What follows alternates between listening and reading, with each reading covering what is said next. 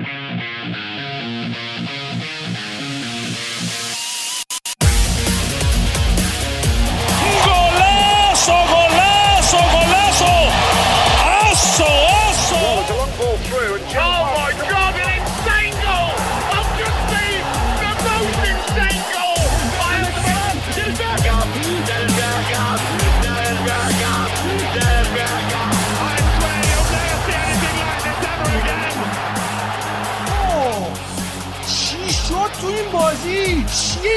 for us now.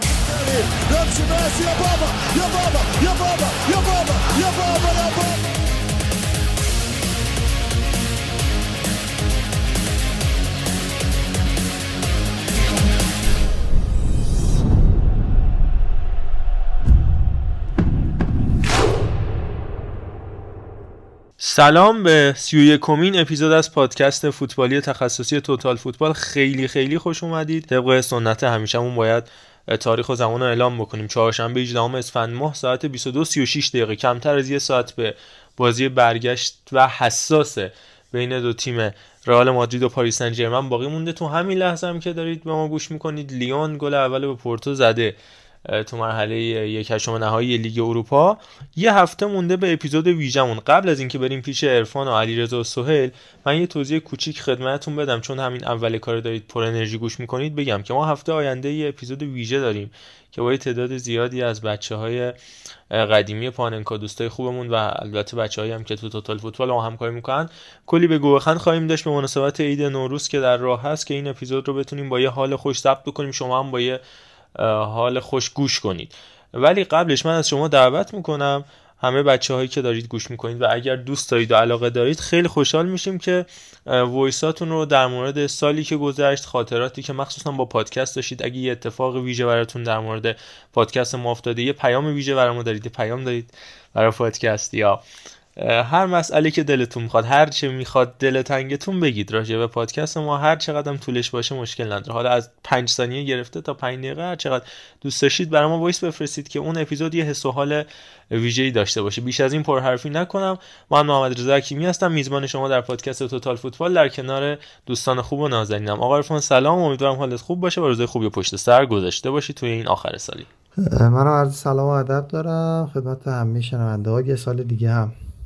تموم شد. ایشالله که اپیزود این هفته خوب باشه. اپیزود هفته بعدمونم با پیام های شما و کامنت هایی که از قبل و بعدش می‌ذارید پربار و قشنگ باشه. خیلی مخلصیم در خدمتون هستیم آقا سلام علیکم. امیدوارم حال همگی خوب باشه. همه سلامت باشن. رفقای خودمون اینجا رفقا محمد سوئیل و همه کسایی که ما رو گوش می‌کنن از هر پلتفرمی. امیدوارم که اپیزود خوبی باشه. لذت ببرین. بریم ببینیم چی میشه.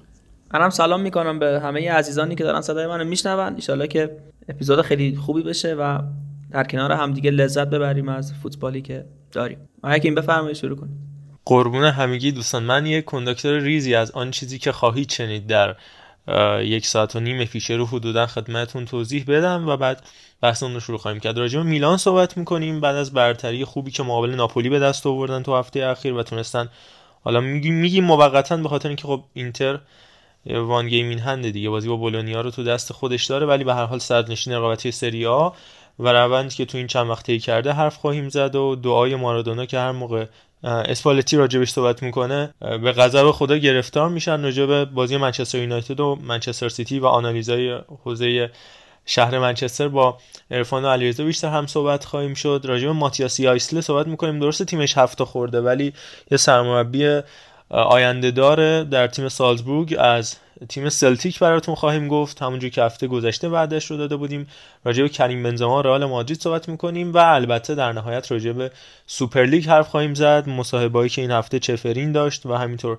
آنیلی و تباس و طرح جدیدی برای لیگ قهرمانان اروپا که قرار 36 تیمه بشه و چهار گروه نه تیمی قرار تشکیل بشه. راجع به همه اینها توی دقایق آینده خواهید شنید از ما. بریم راجع به اولین موضوع خودمون کار رو شروع بکنیم با تیم میلان. قبل از اینکه بحثمون شروع بشه یه بخش کوتاهی از سرود باشگاه میلان سرود رسمی باشگاه میلان رو بشنوید.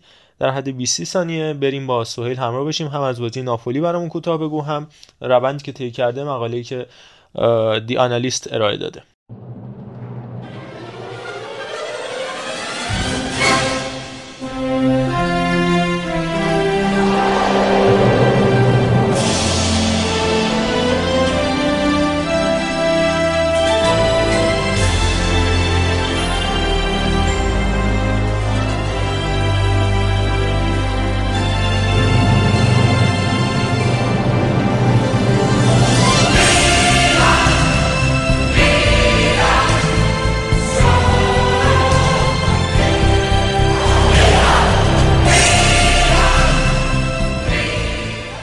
یادم رفت این اول بگم. می‌خواستم از جانب صدرنشین سری به همه سلام کنم. دیر شد ولی به هر حال باید می‌گفتم اینو. شوخی کردم. در مورد بازی ناپولی و میلان ببین یه چیزی در قالب باشگاه میلان داره شکل می‌گیره اینکه خداحافظی با کسایی که دارن این باشگاه ترک می‌کنن و پیریزی و حالا اون فضایی که دارن می‌سازن واسه بازیکنهای جدیدی که می‌خوان بیان. به همین خاطر ما رفته رفته و یواش یواش داریم می‌بینیم که سیستم 4 2 3 پیولی خیلی آروم به اصطلاح داره این چیزش عوض میشه و یه چیزی بین 4 1 4 1 و حتی 4 3 3 تغییر می‌کنه. اینو بازی قبل هم ما دیدیم که و حالا بازی با ناپولی هم که به نظرم با اون عمل کردی که اسماعیل بن ناصر داشت خیلی دیگه توی این پست به نظرم شکوفا خواهد شد و یکی از ناراحتی های من همیشه این بود که چرا امثال بن ناصر حالا با وجود اینکه خیلی هم بازیکن قابلی فقط مثلا در این حد بهش توجه میشه که بهترین بازیکن جام ملت‌های آفریقا در سال فلان. و در همین حد بهش اکتفا میشه. خیلی بازیکن فوق العاده و باهوشیه که ما دیدیم که در بازی با ناپولی چقدر فوق العاده بود. خط هافک ناپولی یه تنه از کار انداخت.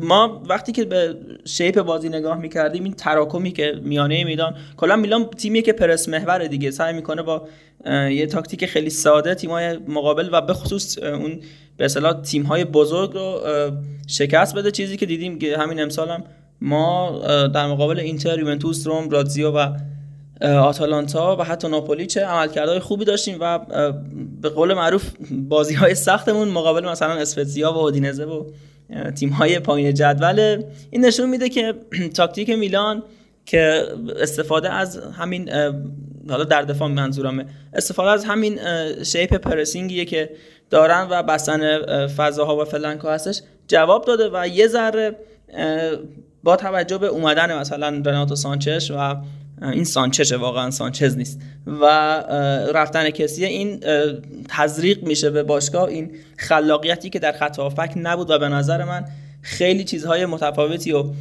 خواهیم دید. من می‌خوام یه فلش بکی بزنم. قبلا گفتم که چرا مثلا به استفانو پیولین کردیت داده نمیشه که در بازی های بزرگ با تاکتیک هایی که داره کل هم این عوض کرده. من اینو آقا که می‌خوام لینکش کنم به همین مقاله ای که می‌خوایم صحبت کنیم در همون فصل اولی که حالا پیولی اومد کلا سیستم پایش 442 بود و ما مقابل یوونتوس 442 بازی کردیم سه هیچ بردیم مقابل اینتر بازی و توی فصل اولمون که سال جدید منظورم بردیم نمی‌دونم.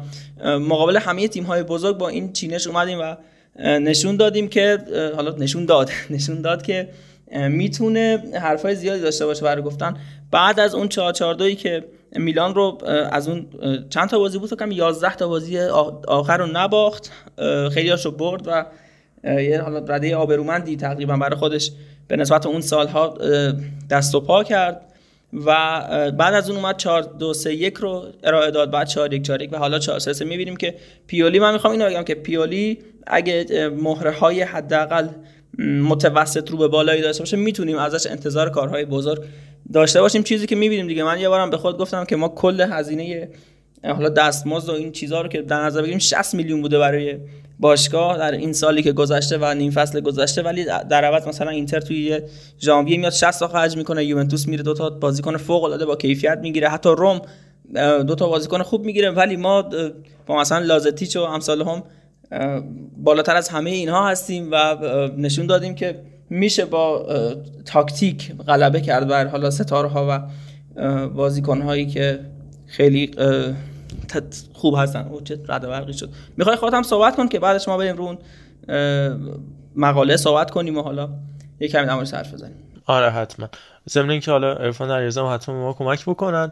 ببین راجب اول من ناپولی هم بگم که سه تا بازی مختلفی که آقای اسپالتی توی این دوران گفتش که مارادونا قطعا در این بازی برای ما دعا خواهد کرد که خب هر سه تا بازی رو در واقع در نهایت با ناکامی پشت سر گذاشتن. تساوی که فکر کنم با همون دعای مارادونا تو نیوکمپ براشون اتفاق افتاد و فرانتورس نتونست موقعیتش گل بکنه. باخت چهار گله بارسا و این باخت مهمی که داشتن تو استادیوم خودی مقابل تیم میلان.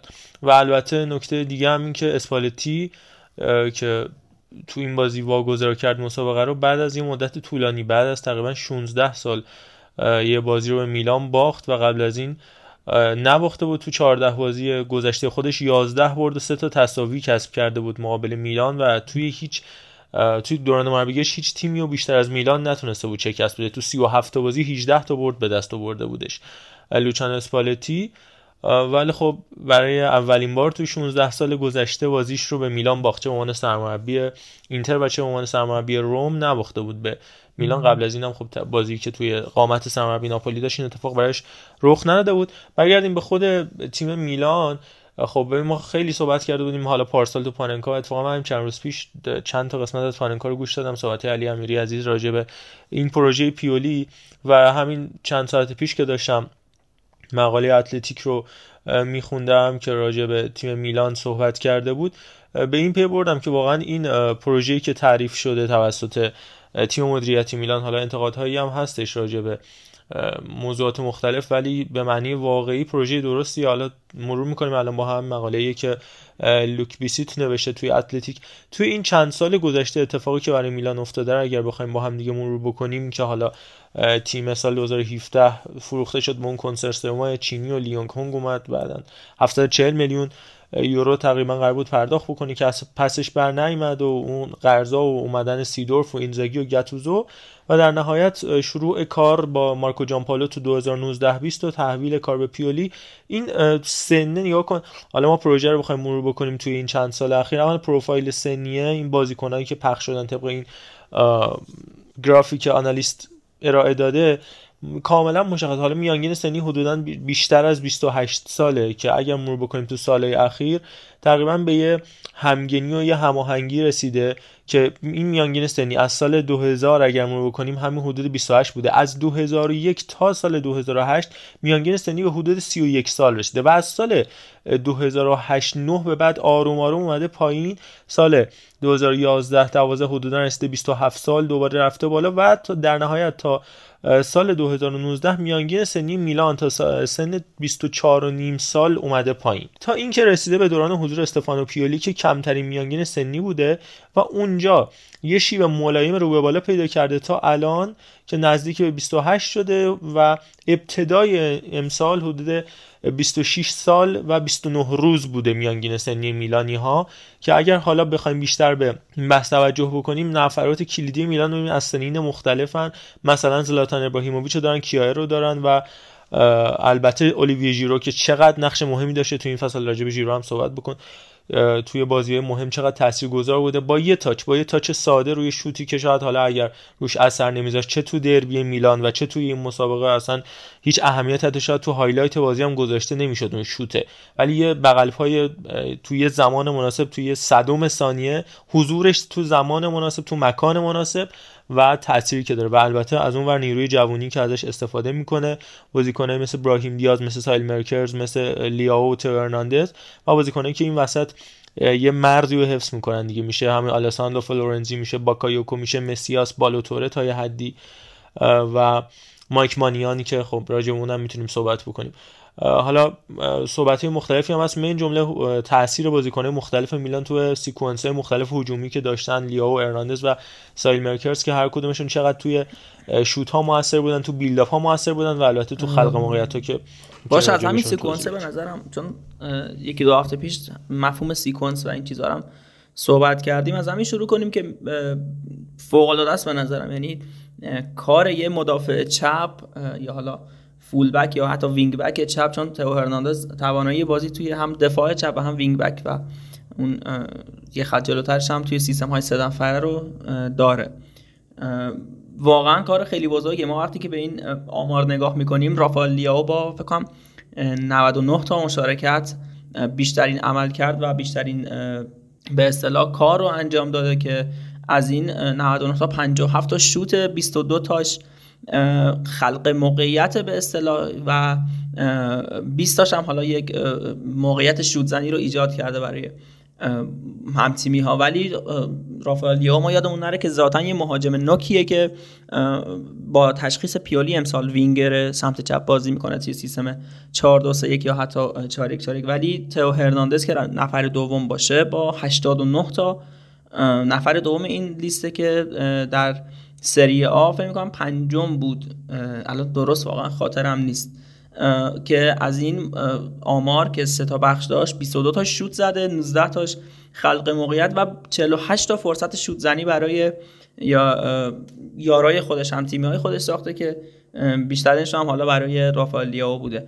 به نظر من واقعا ایار لیا چیز تو هرناندز نشون میده که توی این آمار که چقدر مهریه کلیدی و به درد بخوریه توی پست خودش و تاثیرگذار.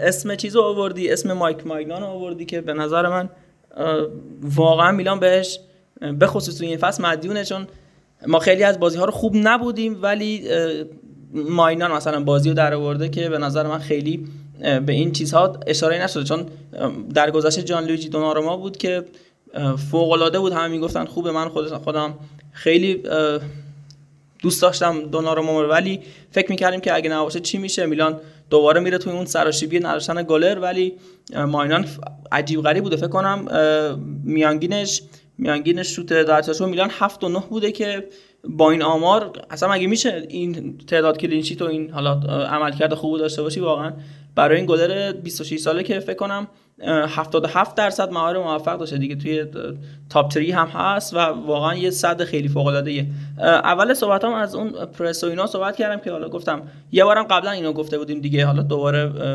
ذکرش کنیم بعد نیست.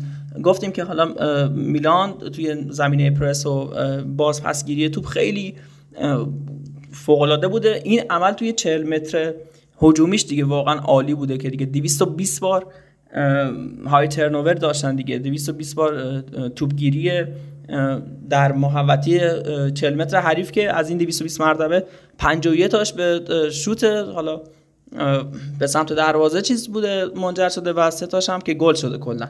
و با 250 این اقدام داشتن فکر کنم بیشترین درصد و حالا بین تیم‌های دیگه چیز کردن دیگه. حالا اگه آقا عرفان و علیرضا می‌خوام صحبت کنن که من خیلی خوشحال میشم اگه کامنتی چیزی دارین که من هستم خدمتتون.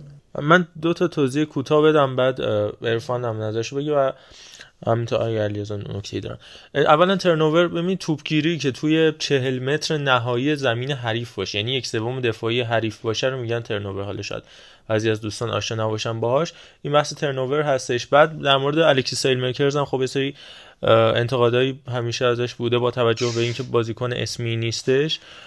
خب توی همین مسئله که مطرح کردیم سیمرکر سومین بازیکن تیم میلان هستش. از حیث اینکه 26 تا شوت به سمت دروازه حریف زده 25 تا خلق موقعیت کرده و 38 تا هم بیلداپ داشت. یعنی تعدادش با تو هرناندز از لحاظ ساخت sequence هجومی برابر و فقط رافائل لیائو بیشتر از اون توی حملات سر داشته تو هر مسابقه حمله توپ خب با توجه به دقایق و اوریج اینکه توی هر مسابقه چند متر بازیکن‌ها carry حمله توپ داشتن توی هر مسابقه تئو هرناندز با 163 متر حمله توپ در هر بازی بیشتر از هر بازیکن دیگه توی سری آ و میلان.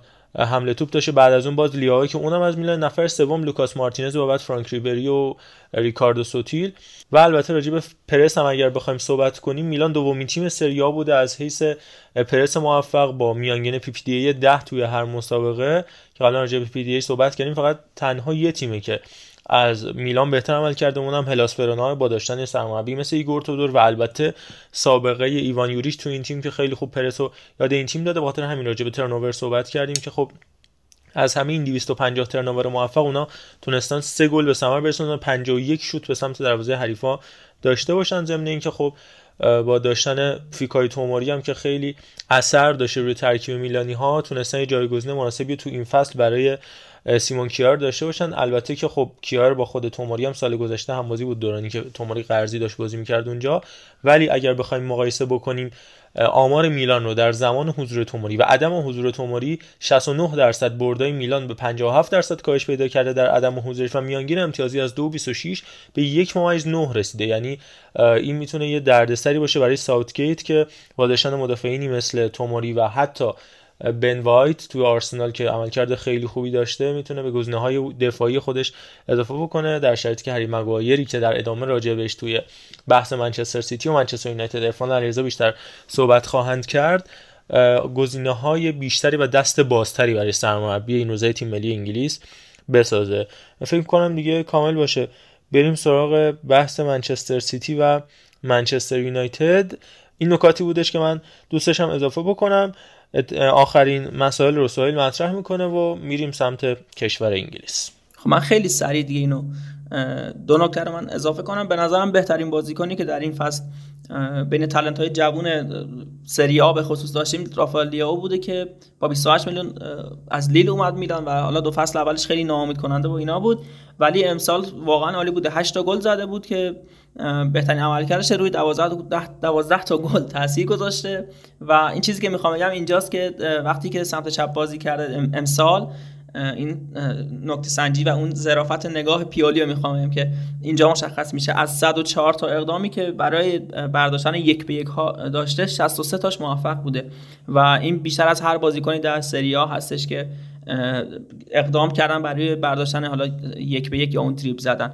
316 حمله توپی هم که توی این فصل داشته 25 تاش منجر به شوت داخل چارچوب بوده که هیچ بازیکنی اصلا نتونسته به نزدیکی این عدد و اقدامش برسه که به نظرم جای ستایش داره. نکته آخرش همین پیر کالولویه که با 450 هزار دلار یا یورو به باشگاه میلان اضافه شد. در قالب یک مدافع راستی که در تیم ملی جوانان و حالا امید فرانسه بازی کرده کاپیتان بوده و حالا می‌بینیم که توی 6 تا بازی آخر میلان فقط یه گل خورده و چه مهاجمایی مقابلش بازی کردن. دو بار لاوتارو مارتینز هم توی بازی لیگ و هم دربی جام حذفی واقعا با دیگه وقتی که نمرش میشه 6 و 3 کاملا نشون میده که محتویات جیب پیر کالولو توی اون دو تا بازی قطعا یکیش لاوتارو مارتینز بوده. این بازی هم که ویکتور اوسیمن با اون هیکل و هیبت و واقعا محو خودش کرد. فوق العاده بوده پیر کالولو به نظرم اینکه بعضی از بازیکن ها media ندارن واقعا چون خوشگل نیستن. یا نمی‌دونم عملکردشون به چشم نمیاد. خیلی خیلی خیلی ناراحت کننده است و من حداقل اینو به عنوان یه کسی که نمی‌دونم حالا فوتبال رو فقط می‌بینه و خیلی آدم ناچیزی هم هست می‌خواستم این حق کالا رو اینجا ادا کنم. واقعا من نمی‌دونم چی بگم. در موردش همین دیگه کافیه.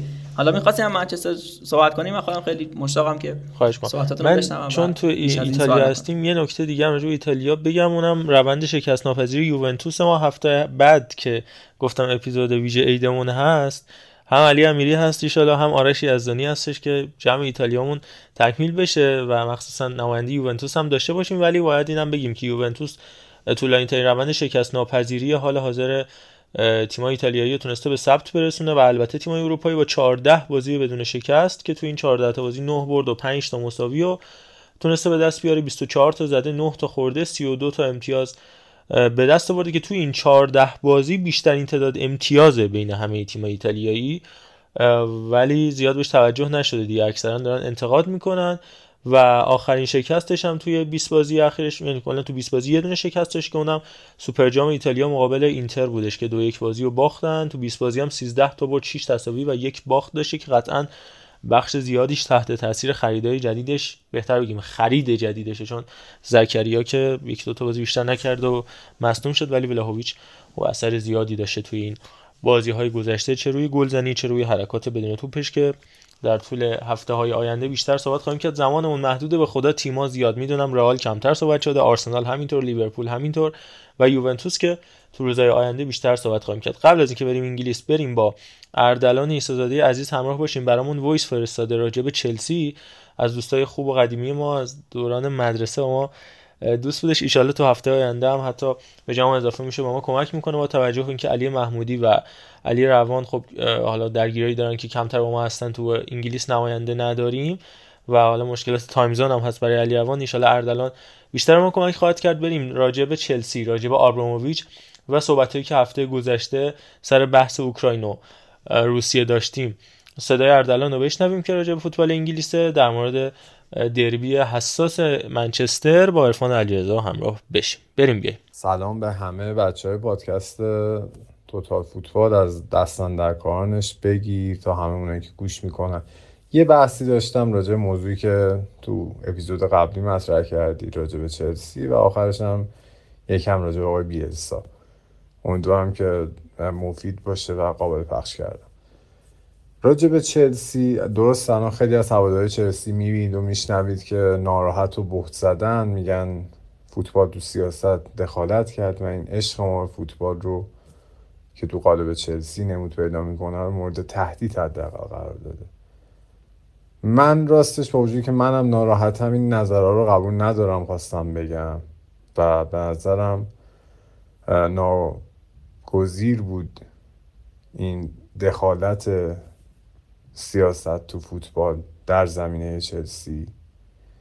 چون که اصلا اصل خریدن این باشگاه سیاسی بود. یعنی بعد فرو ریختن اتحاد جماهیر شوروی و سرمایه‌دار تر شدن کشور روسیه روسیه اولین کشور بود که تصمیم گرفت بیا تو دیگه برتر سرمایه گذاری بکنه و آبرامویچ که میگم با یه اتفاق سیاسی به حال خیلی نقش داشت تو پولدار شدنش این باشگاه رو خرید. پس حتما طبیعی بود که ادامه این راه و حتی آخر این راهی که با یه مسئله سیاسی شروع شده با یه مسئله سیاسی هم با آخرش برسه. ضمن اینکه به هر حال سرمایه‌دار رومان آبرامویچ و اینجوری نیستش که تا ابد نمی‌خواست باشگاه رو بفروشه.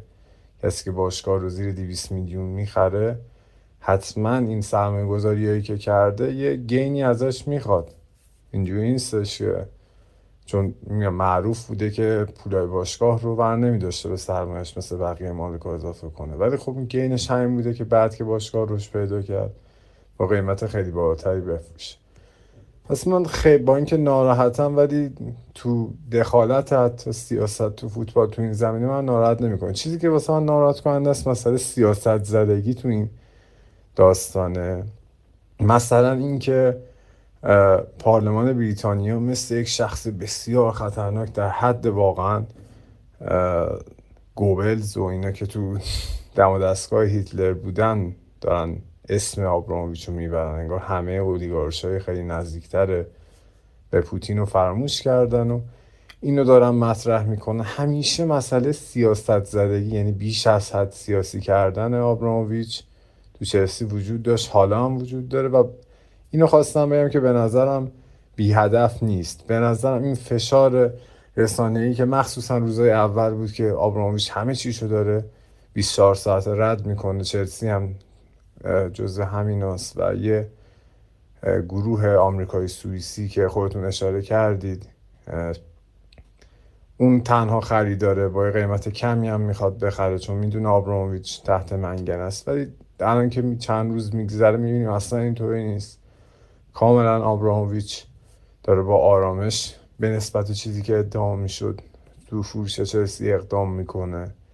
و احساس می‌کنم اینجا اون رسانه های خیلی بزرگ و اون حزب کارگری که میاد انقدر فشار میاره رو مسئله چلسی یه ارتباطاتی پیدا می‌کنه با یه همون گروه خاصی که سوئیسی آمریکایی و از غذا گرایشات گرایشات دست چپی دارن تو سیاست اروپا. به احساس می‌کنم این فشارهای بیش از صد این سیاست زدگی مربوط به اونا میشه. راجب بیلسا هم خیلی بایستم طولانی شد. فکر نکنم کامل بشه پخش بشه ولی ممنون میشم که گزیده هاشو اگه مفید تونستید بپردازید. ببینید یه چیزی مد شده بین بچه های حالا که تو فوتبال دارن به صورت تخصصی کار می‌کنن به صورت مقاله یا پادکست. اینه که حرف خطرناکی به نظر من گفته میشه. اینه که فوتبال و مربی رو فقط با نتیجه نباید سنجید و اون تغییری که تو فوتبال ایجاد می‌کنن سبکی که دارن. من با احترام می‌خوام بگم قویا مخالف این نظرم. شما نمی‌تونید فوتبال رو مثل سینما ببینید. راجع بیلسا الان دارم صحبت می‌کنم. و بگید که مثلا اون فیلم های بزرگ و پرزرق و برق و شما نبینید فیلم های کوچیکتر هم ببینید. کارگردانه فیلم های کوچیکتر. اینا اتفاقا هنرشون بالاتره.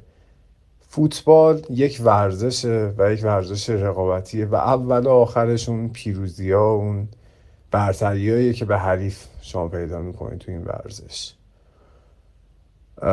و بیلسا تو این مقام هیچی چیز خاصی ارائه نکرده. حالا مارسش یکم باز به نظر من درخشان تر بود به نسبت لیدز و تیم ملی آرژانتین.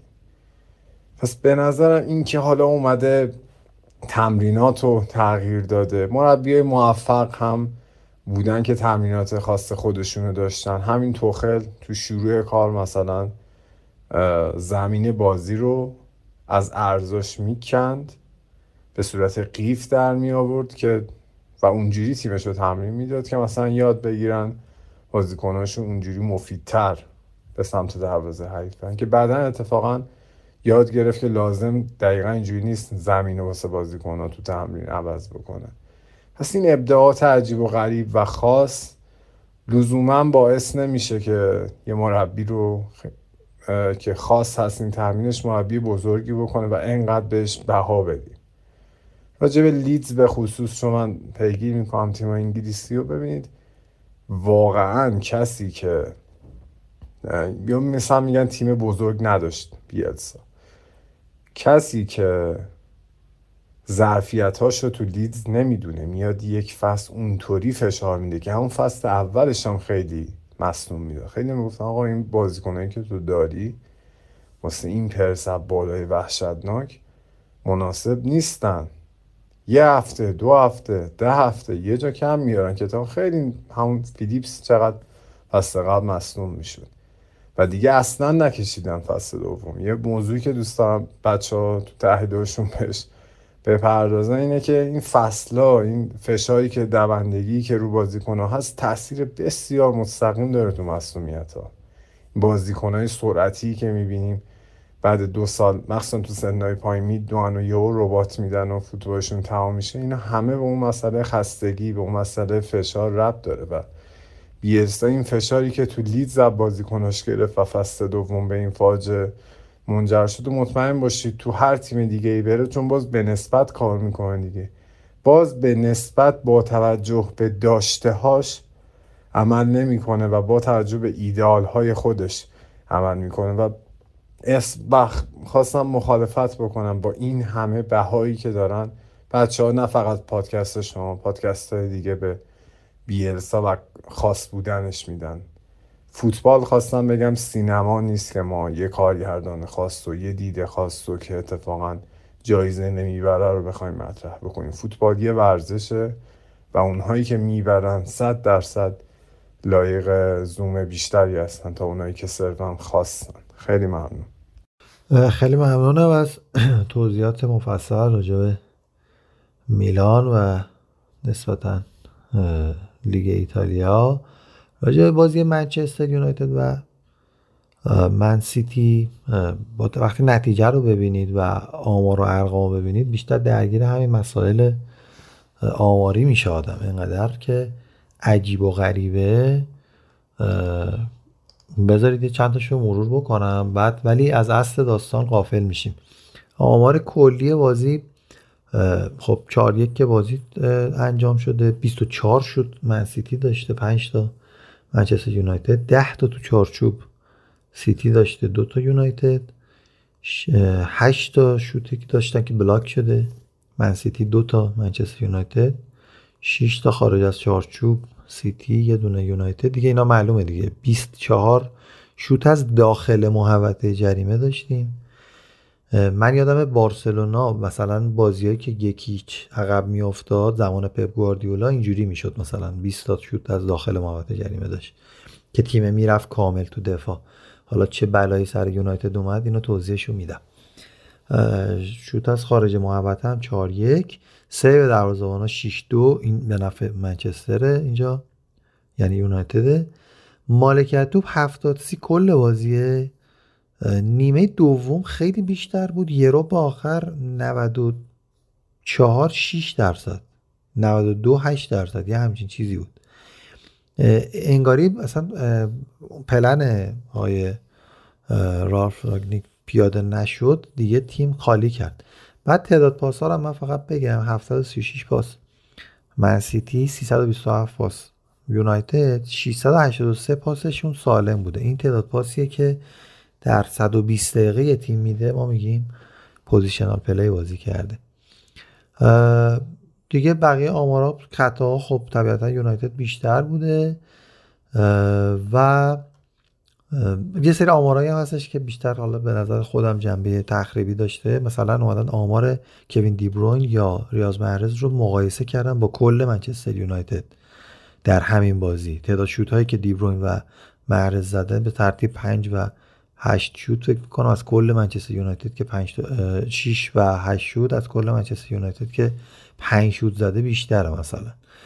تعداد پاساشون مثلا برای تعداد پاس سالمشون و نمی‌دونم اینجور موارد. از اینا که بگذریم حالا این آمارا رو ممرزا و خود علیرضا شاید بهتر بخوام بهش بپردازن. بازی چجوری شد که اینجوری شد؟ چون 20 20 دقیقه اول بازی خیلی این اختلاف مشهود نبود و واضح نبود که سیتی داره چی کار می‌کنه. خب سیتی طبیعتا بازی رو از دم دروازه شروع می‌کنه. منچستر یونایتد با نبودن رانگنیک اومد یه سیستمی بازی کرد که بتونه عمق زمین رو از بازیکنان خلاق پرتعداد خلاق سیتی بگیره. فرد و مک‌تامینی جلوی دوتا مدافع وسط جلوی اونها پوگبا سانچو و الانگا در طرفین با رویکرد pressing چون فرناندز این دفعه جلوتر گذاشته بود. همیشه ما عادت داشتیم که رونالدو اونجا بازی می‌کرد و فرناندز میومد عقبتر پوگبا میومد مثلا جای مک‌تامینی کنار فرد مثلا یا جای فرد کنار مک‌تامینی. ولی تو این این سبک یه مقدار پوگبا لخت تره تو پرس کردن چون باید اضافه می‌شد کنار فرناندز و رو دو تا دفاع وسط ها پرس می‌کردن. وقتی رو دو تا دفاع وسط پرس می‌کنی دفاع کنار تا لب خط تا دسته باز می‌شدن که بتونن پاس کنار رو بدن. این اتفاق اگر نمیافتاد با پرس سانچو و لانگا مواجه می شدن خب بازیکنهای وسط آزاد می شدن که رودری بوده و کوین دیبروین و برناردو سیلوا. اینا که می اومدن نزدیک خط دفاعی ارزم به خدمتتون که خب فرد و اضافه می شدن یعنی یواش یواش با این شکل از پاس دادن و نترس بودن که به خصوص از ادرسون خیلی استفاده میشه مجبور می شدن هافک دفاعی سیتی بیان منچستر یونایتد بیان بالا. طبیعتا دفاع وسط ها هم به بالا کشیده می شدن چرا؟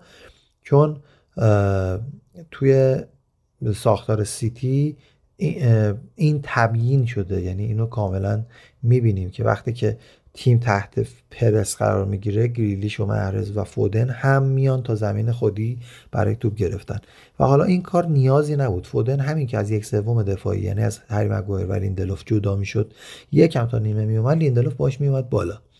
و اینجا این اختلاف بالا پایینی که توی چهار دفاع خطی پیش میاد خوراک پشت دفاع انداختن میشه و اضافه شدن از کناره ها این اتفاق انقدر افتاد یعنی پیش می اومد هی این پاسکاری اتفاق می افتاد می‌دادن می‌گرفتن می‌دادن می‌گرفتن تا اینکه کنارهای یونایتد باز شد و خورد خورد سیتی اومد بالا کلا.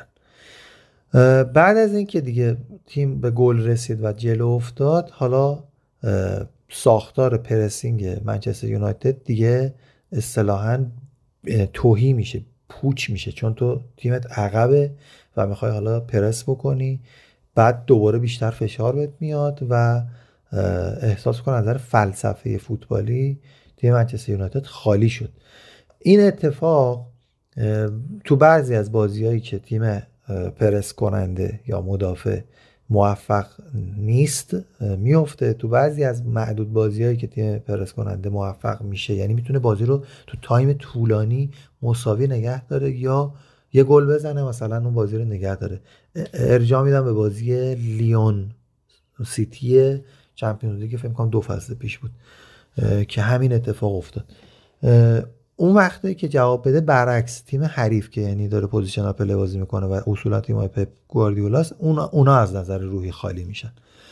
و این کلیات حالا داستانی بودش که بخوای حالا جزئیاتش باید واقعا نقش یعنی تخته باشه بشه روش توضیح داد. مثلثی که سیتی در کنار در سمت راست و چپ ایجاد می‌کنه واکر استون و دیبروین در سمت راست لاپورت کانسلو و سیلوا در سمت چپ.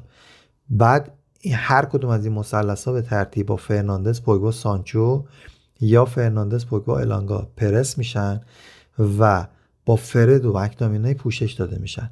اینجا رودری میاد کمک. وقتی که تعداد مساوی میشه گریلیش برای چپ محرز برای راست اضافه میشن. اینجوری برتری عددی رو در زمین خودشون بازیکنهای سیتی به دست میارن. وقتی که این اتفاق میفته از توی مخمسه تو بیرون میاد حالا رودری فودن سیلوا از سمت چپ وقتی که توپ سمت راست حرکت می‌کنن و وقتی که توپ سمت چپه محرز دیبروینه و حتی واکر از سمت راست حرکت می‌کنن.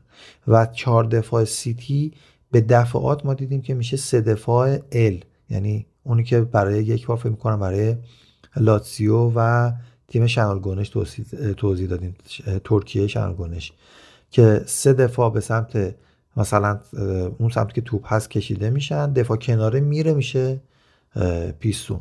و این کار انقدر خوب هم انجام میدن و ادرسون هم اون وقته که توپ بهش برگردونده میشه با چشم باز توپ و دقیق نقطه زن میندازه رو پای اون مدافعی که نفوذ کرده که برتری عددی رو از تیم منچستر یونایتد تو وسط زمین می‌تونن بگیرن و تیمی که داره پرس می‌کنه جا میمونه از توپ و این بلاییه که سر هر تیمی که بخواد اینطوری پرس بکنه می‌تونن بیارن بازیکنان سیتی ولی خب یه مقدار ریسکش بالا که اگر تو این وضعیت تو این انتقاله توپ لو بره و گل بخوری کار سخت میشه. ببخشید خیلی توضیح طولانی دادم. مخلصی اتفاقا خیلی هم خوب بود.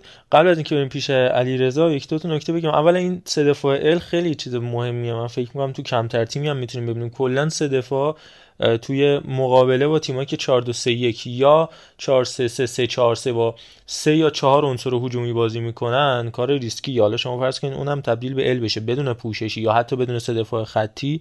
خب کار سختتر می‌کنه و از پس تیمایی برمیاد که سازماندهی درست حسابی داشته باشن. یکی دو تا نکته دیگه. اولا که نیمه دوم کلا یونایتد هیچ شوتی نزد. حالا جدای از اون مالکیت 92 به 8 15 دقیقه آخر.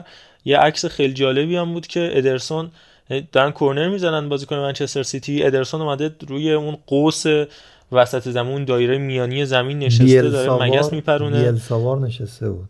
دقیقا آره اون تشت برعکسی که بیلسا میشینه روش فقط کم داشت که بعدش پرسیده بودن. گفتش که من خسته میشم واقعا از بیکاری و میام اینجا جدی. گواردیولا گفته بالا بازی کنم منم میام بالا بازی. دیگه چقدر بالا کم مونده بود بیاد خانهمون.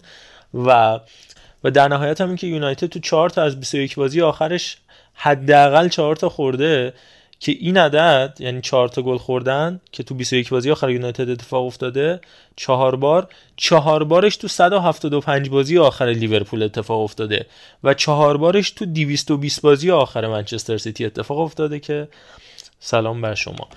علیرضا جان مرسی توضیحات خیلی خوبی که بچه ها دادن. ببین نکته که تو این بازی بود من دقیقا اون هفته ای که داشتم راجع به منفعل بودن پپ صحبت می‌کردم تو بازی با تاتنهام اینجا دا کاملا برعکسش اتفاق افتاد. یعنی می‌دیدیم که اتفاقایی یا تیم رانگنیک سعی می‌کنه رقم بزنه اما در لحظه با یک یا چند راه فرار توسط پپ جواب داده می‌شد. تو همون اول بازی اون PPDA بالا که من می‌دیدم یا کلا بازی وقتی نگاه می‌کردیم مشخص بود که تیم رانگنیک اومده با پوگبا و فرناندز تو وهله اول و سانچو و الانگا تو وهله دوم شروع کنه به پرس کردن و طبیعتا پوگبا و فرناندز روی دفاع وسطا که لاپورت و استونز باشه و الانگا روی کانسلو اینور سانچو روی کایل واکر. ما همینجا چند تا راهکار از تیم پپ دیدیم که اولیش خب ساده ترین راه ممکن اینه که تو وقتی یه گلر خوب مثل ادرسون داری و بازی و پای خیلی خوبی داره می‌تونی ازش استفاده کنی و وقتی که فول بکات دارن واید بازی می‌کنن این پرس رو بتونه با پاسای بلند بشکنه نکته دومی که اومد ازش استفاده کرد خب با توجه به اینکه سیتی داشت 4 3 بازی می‌کرد و یونایتد 4 4 2 این باعث شده بود که یه برتری عددی یه نفره تو میانه زمین سیتی داشته باشه. خب این اتفاق چیزی رو رقم می‌زد که پپ به دنبالش بود. یعنی اینکه پوگبا و فرناندز مجبور بشن که عقبتر بیان رودریو بگیره هم برای اینکه فضا رو روی بازی سازی دفاع وسط ببندن همین که بتونن اون برتری عددی رو جبران کنن. خب طبیعت این اتفاق پرس رو براشون میشکوند. یعنی هم فضا می‌داد که دفاع وسط بتونن به گوشه ها پاسکاری کنن هم بتونن پاسای بلند استفاده کنن هم خودشون بتونن جلو بیان و استفاده کنن از شرایط. یه راه فرار دیگه که پپ دقیقا تو همین پرس سنگین استفاده کردین که تو همون بازی تاتنام که من راجبه صحبت کردم که اینقدر جلو بازی کردن کایلی واکر اشتباهه. ما دقیقا تو این بازی برعکسش دیدیم یعنی می‌دیدیم که کانسلو یه خورده جدا می‌شد می‌رفت جلوتر نزدیک می‌شد به جک گیلش و برناردو سیلوا. سه تا دفاع میموندن. واکر یکی از این سه تا دفاع بود. یعنی واکر یه خورده عقبتر بازی می‌کرد کمتر با دیپرون شروع می‌کرد به بازی سازی که بتونه تو بود تدافعی بهشون کمک کنه. خب طبیعتا سه دفاع بازی کردن سه به دو برتری عددی پرس آسونتر. این یکی دیگه از نکاتی بود که پپ تونست ازش استفاده کنه. اما تمرکز اصلی سیتی تو این بازی این بود که بتونه تو کناره ها یه مثلث شناور ایجاد کنه. خب ما توی این بازی دیدیم که هلوش 52 دو یا سه درصد اگه اشتباه نکنم حملات سیتی سمت چپ بود. یعنی جایی که کانسلو بود سیلوا بود و طبیعتا جلوترشون گریلیش بودش. و این ور سمت راست هم سی و سه چهار درصد و کمترین جایی که ازش حمله کردن قسمت میانی زمین بود. این دلیلش همون مثلث سمت چپ و راست بود. یعنی مثلث شناوری که اون ور کانسلو با گریلیش و سیلوا ایجاد می‌کرد تونسته بودن. خیلی جالب بود. می‌دیدم مثلا تو این مثلث همیشه برناردو سیلوا تو هافبک یعنی وسط زمین نیستش. خیلی موقع میره جای گریلیش رو می‌گیره گریلیش میاد جای کانسلو رو می‌گیره. و این شناور بازی کردن باعث می‌شد که اگر اتفاق میافتاد اگه در همون لحظه man mark ی اتفاق میافتاد اگه ون بیساکا میومد رو پای گریلیش برناردو سیلوا می‌رفت جلو. اگه مک‌تامینای میومد سیلوا رو بگیره کانسلو میومد جلوتر. و همینجوری دونه به دونه سعی می‌کردن که بازیکنای یونایتد رو از یعنی بازی خارج کنن تا بتونن بدترین عملکرد خودشون رو داشته باشن. یه نکته ای که سیتی تونست ازش استفاده کنه و دقیقا منجر شد به گلی که بزنه همین گل اول همین اتفاق بود. یعنی همین مثلثی که برناردو سیلوا خودش رو نزدیک می‌کنه به کانسلو کانسلو نزدیک میشه میاد به گریلیش و با این سه نفر و طبیعتا individual اتفاقایی رو می‌تونن رقم بزنن که گل بزنن. اما توی این بازی ما دیدیم خیلی فودن عملکرد خوبی داشت و جز بازیکنایی بود که خیلی پا به توپ می‌شد خیلی خلاق بود. و اینم دلیل اصلیش این بودش که خب این انتظار وجود داشت تو اون پرس سنگین. یعنی راکینگ به دنبال این بود که وقتی پرس سنگین می‌کنه دیبروین و سیلوا رو با خود یعنی بکشونه عقبتر بیاره عقبتر تا اونا طبیعتا توپو بگیرن با سازی کنن. اما پپ سیلوا و دیبروین جلو نگه داشت. تو یک سوم زمین حریف نگه داشت و این اتفاق باعث شده بود که اون دابل پیوتای یونایتد از بازی خارج بشن تا برن man mark کنن. سیلوا و دیبروینو. خب این اتفاق یه فضای زیادی و میانه زمین می‌داد به فودن که می‌تونست عقب بیاد توپگیری کنه و در نهایت لیندلوف با خودش می‌کشید جلو. یعنی خیلی موقع هدف این بود که فضای ایجاد کنیم واسه فودن. فودن بیاد مرکز زمین لیندلوف با خودش بکشه. هری مگوئر که خداحافظ و طبیعتا یونایتد با یه دفاع وسط نیمچه نیمه dedicated بتونه جلوی ما دفاع کنه. دقیقا این تو گل اول اتفاق افتاد. ما دیدیم که لیندلوف چند قدم یعنی جلوتر هری مگوئر روی خط محوطه جریمه یه دریب سرپا فودن خورد و اون اتفاق افتاد. این نکاتی بود که توی این بازی خیلی به چشم من اومده بود ولی خب درست ایکس یونایتد تو نیمه دوم صفر بود و در نهایت 58 صدم بود.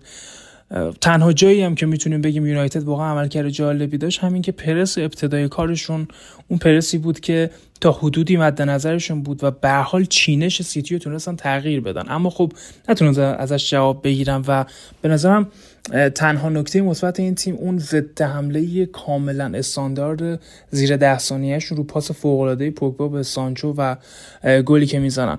مرزی یه چند تا آمارم هست. من اینا رو بگم به نظرم جالب باشه.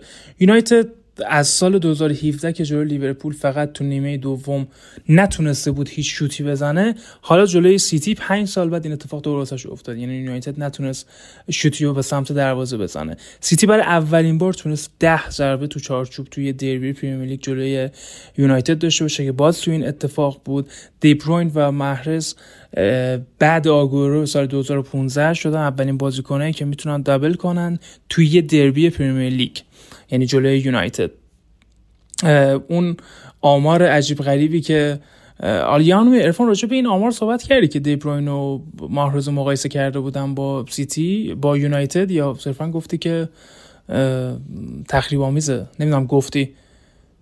بله بله آه جزئیاتش نگفتی. نگفتم. فقط مثلا تعداد شوتا رو گفتم آره اینم خیلی نکته جالبیه که بازیکنای گلزن این بازی که هر دو گل زدن.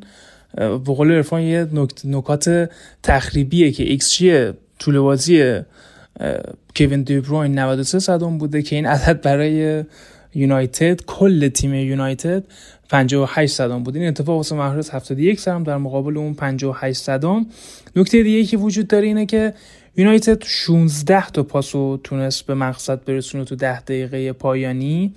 که یکیش از همون رو کیک آف بود یعنی زمانی که گل خوردن در صورتی که رودری به تنهایی 17 تا پاسو تونسته بود به سرانجام برسونن هری مگور از زمانی که اومده منچستر بیشترین کارت زرد و 24 کارت زرد دریافت کرده. و فقط لیورپول و آرسنال بودن که تو سال 2018 و 2017 توی بازی پرمیر لیگ مقابل یونایتد بیشتر از 24 24 شوت زده بودن به سمت دروازهشون. بازی عجیب غریبی که دخیا سوپرمن شده بود.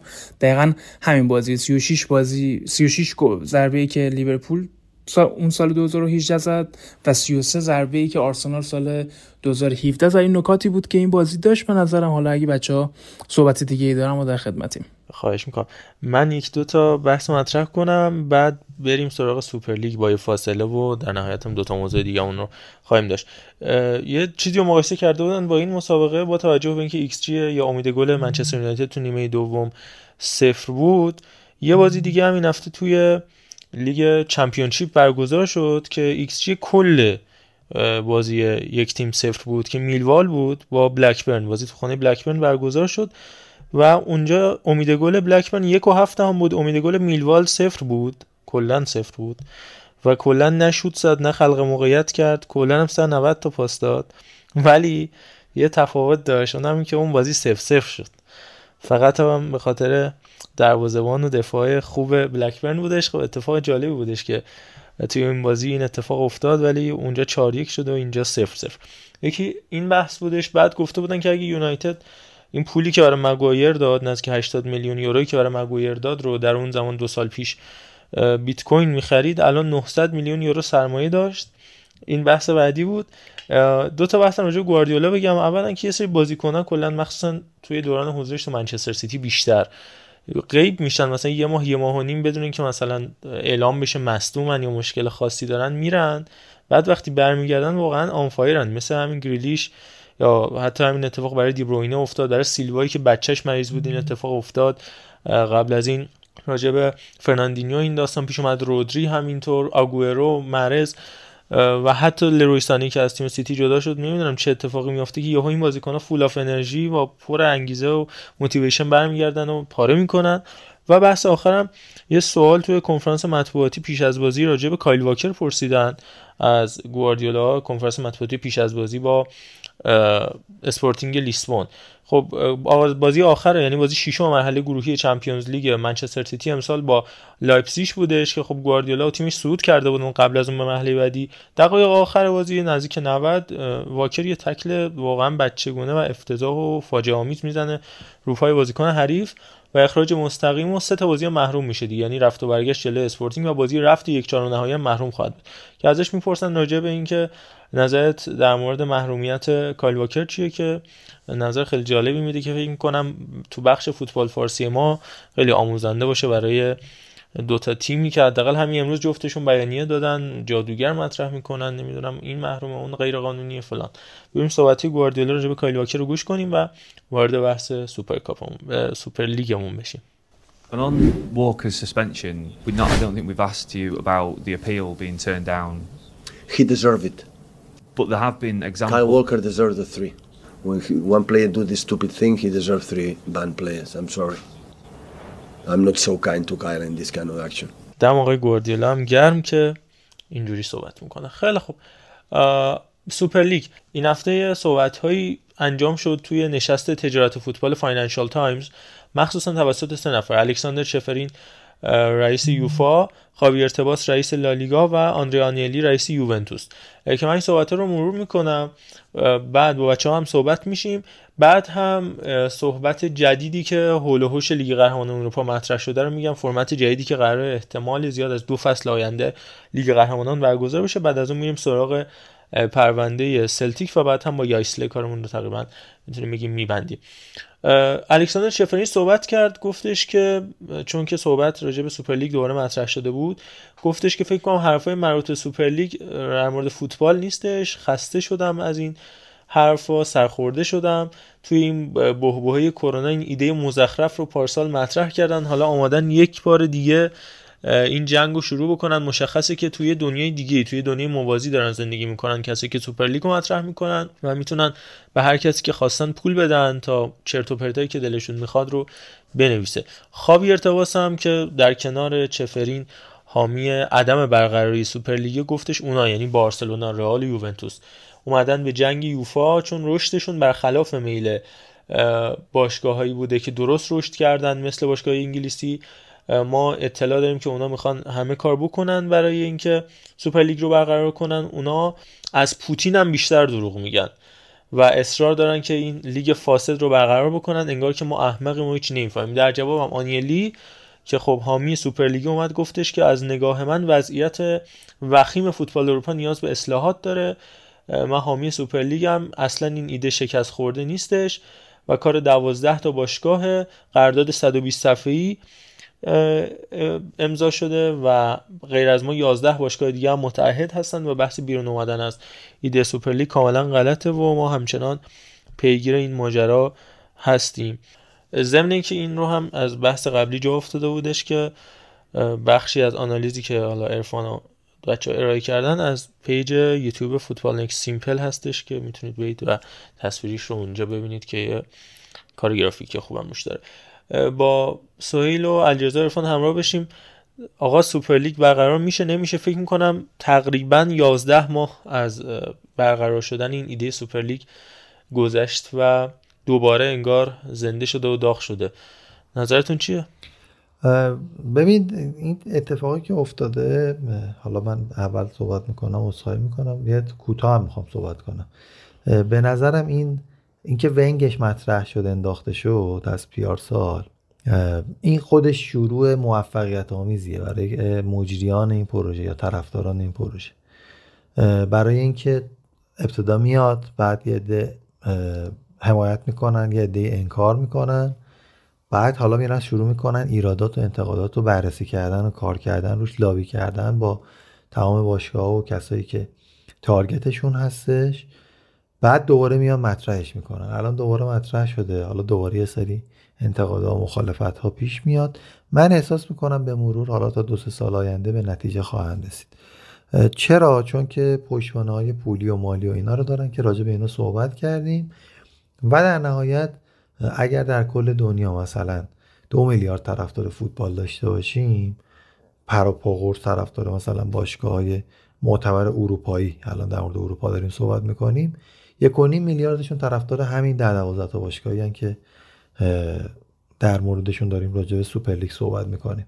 من فکر می‌کنم با, با اینکه حالا هم مخالفان این تئوری سوپرلیگ هم از تو دل همینا در میاد ولی وقتی که اونا بیان با بیلانهایی که دارن با شرایط که دنیا و اقتصاد و بحثای مختلف داره اثبات بکنن بگن آقا ما به روزگار سیاه میشینیم اگر که مثلا این شرایط نشه احساس می‌کنم کسی دیگه نمی‌تونه مقاومت بکنه چون ارکان اصلی فوتبال اروپا دارن به این سمت حرکت می‌کنن و فکر می‌کنم که بالاخره جاری میشه. یه چیزی تو این مایه هایی که اینا می‌خوان پیش میاد که حالا چمپیونز لیگ یا لیگ های داخلیشون یه به یه شکلی محدود بشه لیگ حرفه جدیدی به وجود بیاد که اینا توشن.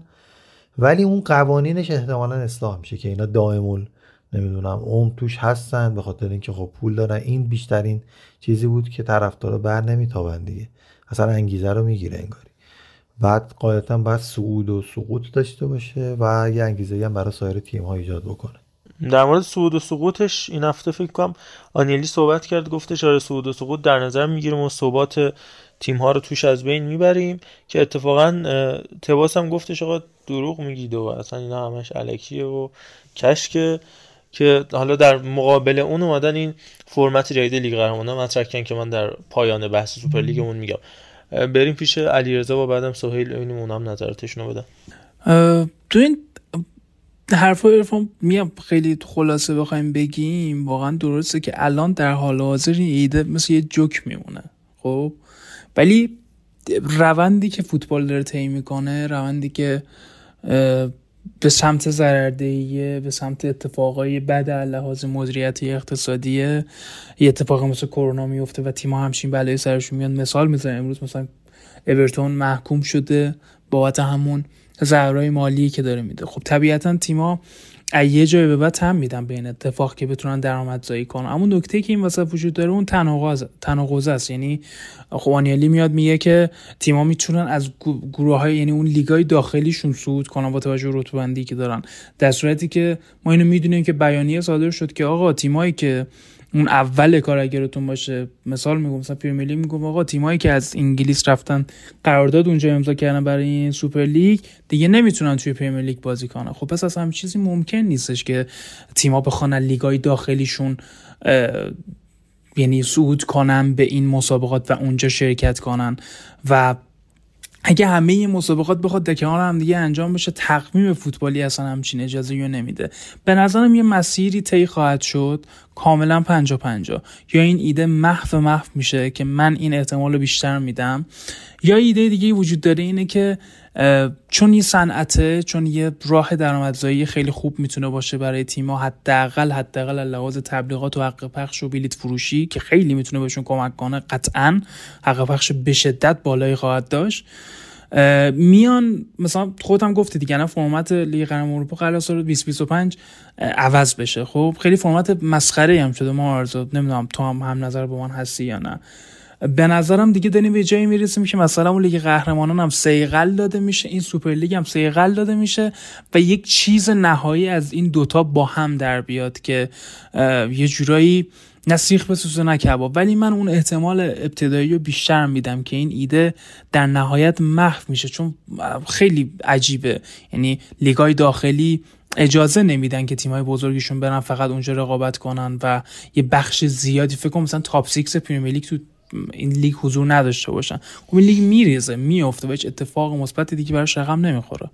ببین تا حد زیادی باهات موافقم. آخرش میگیم فرمت رو. ولی من فکر می‌کنم که انجام نمیشه ولی محوم نمیشه. چرا؟ چون که فکر می‌کنم سوپرلیگو می‌خوان مثل یه اهرم فشار مثل جمع می‌کنم میرم خونه بابام مثلا باید بیای دنبالم با هزار بعد وقتی منو برگردونی و هزار شاخ گل باید برام مثل استفای فیک دیگه تو مایا آفرین.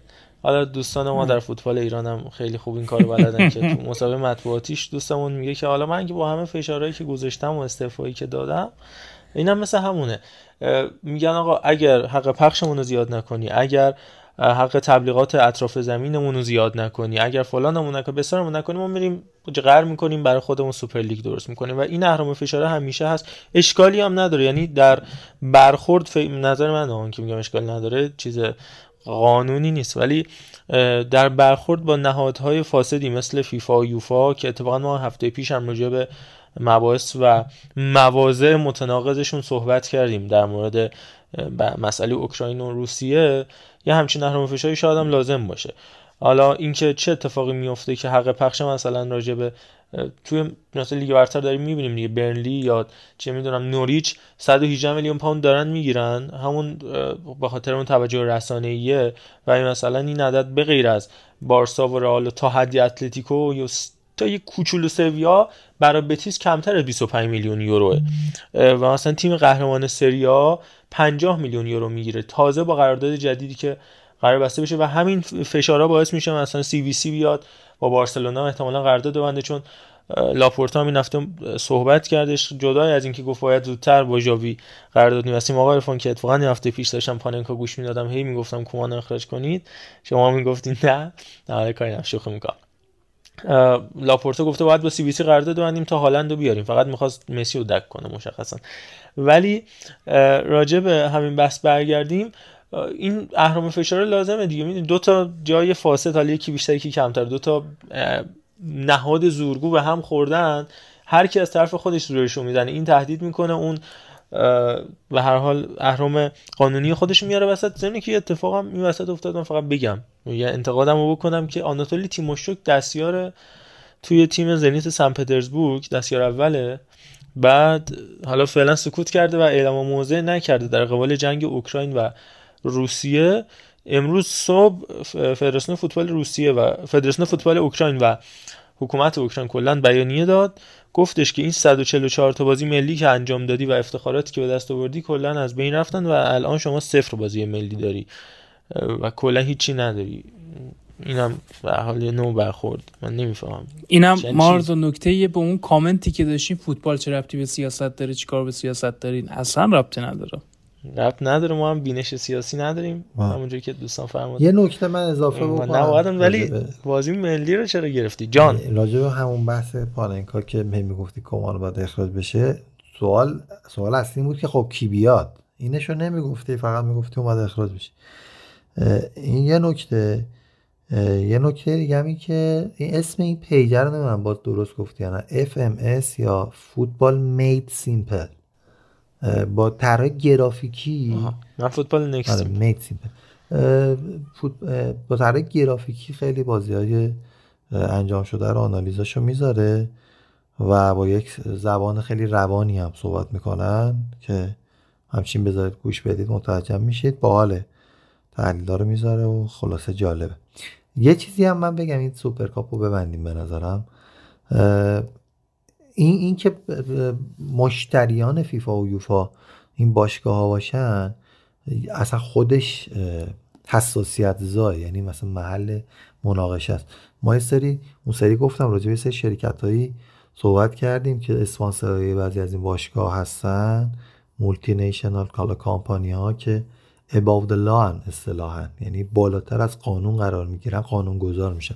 الان ته ته تهش فکر کنید همه فکر کنید. که رئال مادرید پاریس سن بارسلونا نمی‌دونم اتلتیکو مادرید منچستر یونایتد سیتی همین تیمای برتر یوونتوس عرضم به خدمتتون که اینا که صحبتشون شده که بیان بیرون. تصمیم بگیرن حتی فوتبال لیگشون و چه می‌دونم چمپیونز لیگ خارج چند یه لیگی رو داشته باشه اصلا فکر کنید اینجوری بشه و شدنی باشه با تمام مخالفت های هواداران. باید یوفا و اینا برن کیسه کنن ماستاشون رو دیگه. کسی اونها رو دیگه باز نگاه نمی‌کنه دیگه. این یه حقیقتی. اگر همون شرایط حفظ بشه. و حداقل کار کردش میشه همین چوبی که محمد گفت بالای سر فیفا و یوفا بگیرن یا نهادهای پخش تلویزیونی و نمی‌دونم تبلیغات و اینا که بتونن امتیاز بیشتری بگیرن و پول بیشتری در بیارن. و این قضیه ادامه خواهد داشت. مثل همیشه لولو خورخوری بالای سر اینا خواهد بود. و این هم اتفاقا به نظر من جالبه از اتفاقاتیه که توی نهادها چی میگن کلونیایی پیش میاد که همیشه یه روال ثابتی رو داره یه عده حاکمن حکم فرما می‌کنن سیستم رو یه دم باید گوش بدن تبعیت کنن و حالا اونا نمی‌خوان اتفاق بیفته. و این خودش به نظرم جزو اتفاقاتیه که توی جوامع انسانی پیش میاد جالب. خیلی خب من فرمت جدید لیگ قهرمانان توضیح بدم که میگن از 2024 25 البته غیر رسمی مثل ساعت شهرآورد که تغییر می‌کنه یا همه جا می‌زنن بعد و فرداش میان میان نه غیر رسمی بود گول خوردید. 32 تا تیم تا الان داشتیم ضمن اینکه میگن یورو هم قرار بشه 32 تیم جام جهانی که 40 تیم کلا زیاد می‌کنن دیگه در ادامه سیاست های پوپولیستی. از 32 تا تیم خواهد شد. 36 تا 4 تا اضافه میشه. این 4 تا کجا میان؟ اسپانیا انگلیس و ایتالیا آلمان که هر کدوم 4 تاشون داشتن 16 تا سر جای خودش. ولی این 4 تا یکیش که قطعا یک سهمیه مستقیم. به لیگ فرانسه لیگ یک فرانسه اضافه خواهد شد. سه تای دیگه هم از کشورهای عضو یوفا که داره سهمیه مستقیم به لیگ قهرمانان نیستند تأمین میشه. یعنی کشورهایی که به صورت پلی آفن کلا یعنی قهرمانشون هم با پلی آف میاد این 36 تا تیم میشن 4 تا گروه 9 تیمی. یعنی یه گروه A B C D هر کدوم 9 تا تیم دارن و سید بندیشون هم که چجوری خواهد بود بر اساس عملکردشون تو پنج فصل اخیره. مثلا بارسلونا میشه تیم سوم. بایر مونیخ و رئال مادرید تیم اول و دومن. بارسلونا میشه تیم سوم و یکم شبیه لیگ آرژانتین میشه دیگه. مثلا لیگ آرژانتین می‌دونید تیم سقوط کنندش توی اون سال مشخص نمیشه. باید دید کدوم تیم تو سه سال گذشته ضعیف ترین عملکردو داشته اون تیم سقوط می‌کنه. نه اینکه مثلا یک سال تیم آخر بشه نه نمیافته. حالا چجوری اتفاقاتی توش میفته این چهار گروه نه تیمی هستن و هر تیم ده تا بازی می‌کنه. این ده تا بازی چجوریه؟ پنج تا میهمان هر تیم و پنج تا میزبان به صورت قرعه کشی تیمی که تو گروه A مثلا بارسلونا. دو تا بازی برابر تیم های گروه خودش برگزار می‌کنه. دو تا بازی با گروه A می‌کنه. سه تا بازی با گروه B می‌کنه. سه تا بازی هم با گروه C می‌کنه. در نهایت هم دو بار به مصاف تیمای گروه دی میره. در مجموع 10 تا بازی انجام میده. پس میشه دو سه سه دو. در مجموع 10 تا بازی که 5 تا میزبان 5 تا میهمان همش هم قرعه کشی. در نهایت 180 تا بازی تو مرحله گروهی برگزار میشه. الان 96 تا. تقریبا دو برابر. یکم کمتر از دو برابر. در انتهای این مرحله همه 36 تا تیم حاضر توی یه جدولی قرار می‌گیرن که مثل یه لیگ 36 تیم خواهد بود و بر اساس رتبه بندی مشخص میشن و بعدم تفاضل گل 8 تیم اول که با هم میرن بالا از تیم نهم تا تیم 24 م زبدری با هم بازی می‌کنن. یعنی نهم با 24 م دهم با 23 و الی آخر.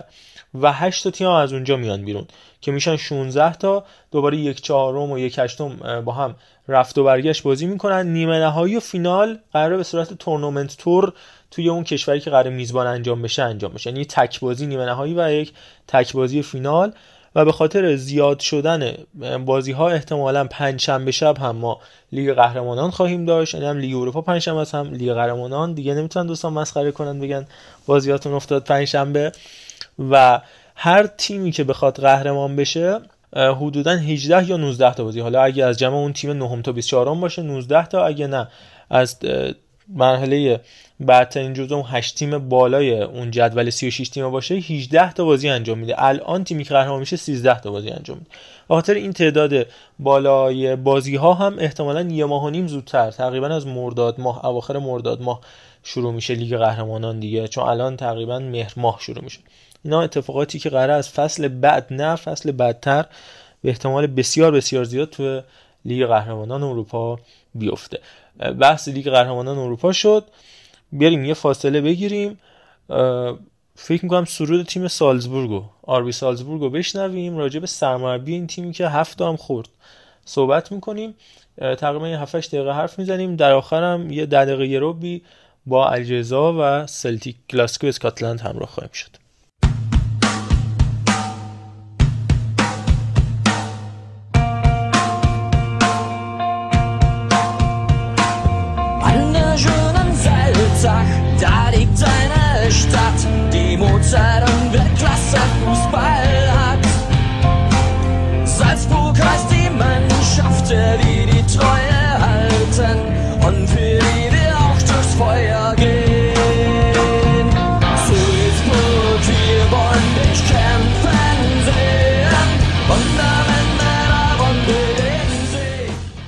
اما تو بازی که شب گذشته به وقت ضبط پادکست که الان چهارشنبه است دقیقه دوازده بازی رئال پاریس سن بازی برگزار شد بین بایرن و سالزبورگ که هفت تا زد.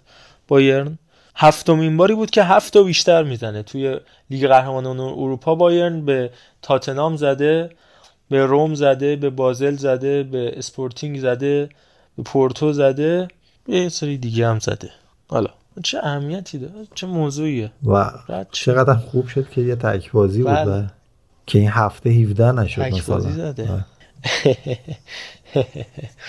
آیا حکیمی چرا نمیگی در مجموع بازی سالزبورگ و بایر مونیخ چند صحبت ها واقعا ارزش خبری نداره. من نمی‌دونم. من رو به دوربین میگم. نداره. شما دنبال چی هستی؟ ندارم. حکیمی؟ پادکست دنبال چی های فرزی پادکست چیه؟ و برگردیم به بحث اصلیمون.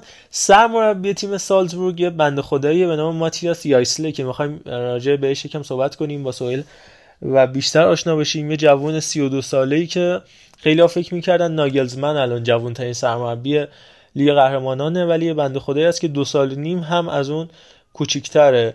مقدمه راجبش میگم بعد سهیل توضیحات بیشتر رو میده. ناگلزمنی که راجبش زیاد صحبت میشه. یا اسلم ملقب شده بود به اینکه ناگلزمن جدید ناگلزمن شماره دو ولی گفتش من یایسلی شماره یکم. دو نکته خیلی مهم در موردش وجود داره. یکی لباسای خاصی که تنش می‌کنه خیلی شیک پوشه. معمولا مخصوصا تو زمستونای یقه اسکی تیره با یه پالتوی بلند و یا یه کت تک خیلی خوشگل میپوشه. و از اون مهمتر ذهن پیچیده‌ای که داره توی تاکتیک چیدن و نوع چینش و انتخاب استراتژی و انتخاب پلن مشخص برای تیمش که حالا راجع به این مسیری که طی کرده ساحل بیشتر توضیح میده. خب به نظرم که مقدمه خوبی بود و یه بخشی از کار منم سبک شد.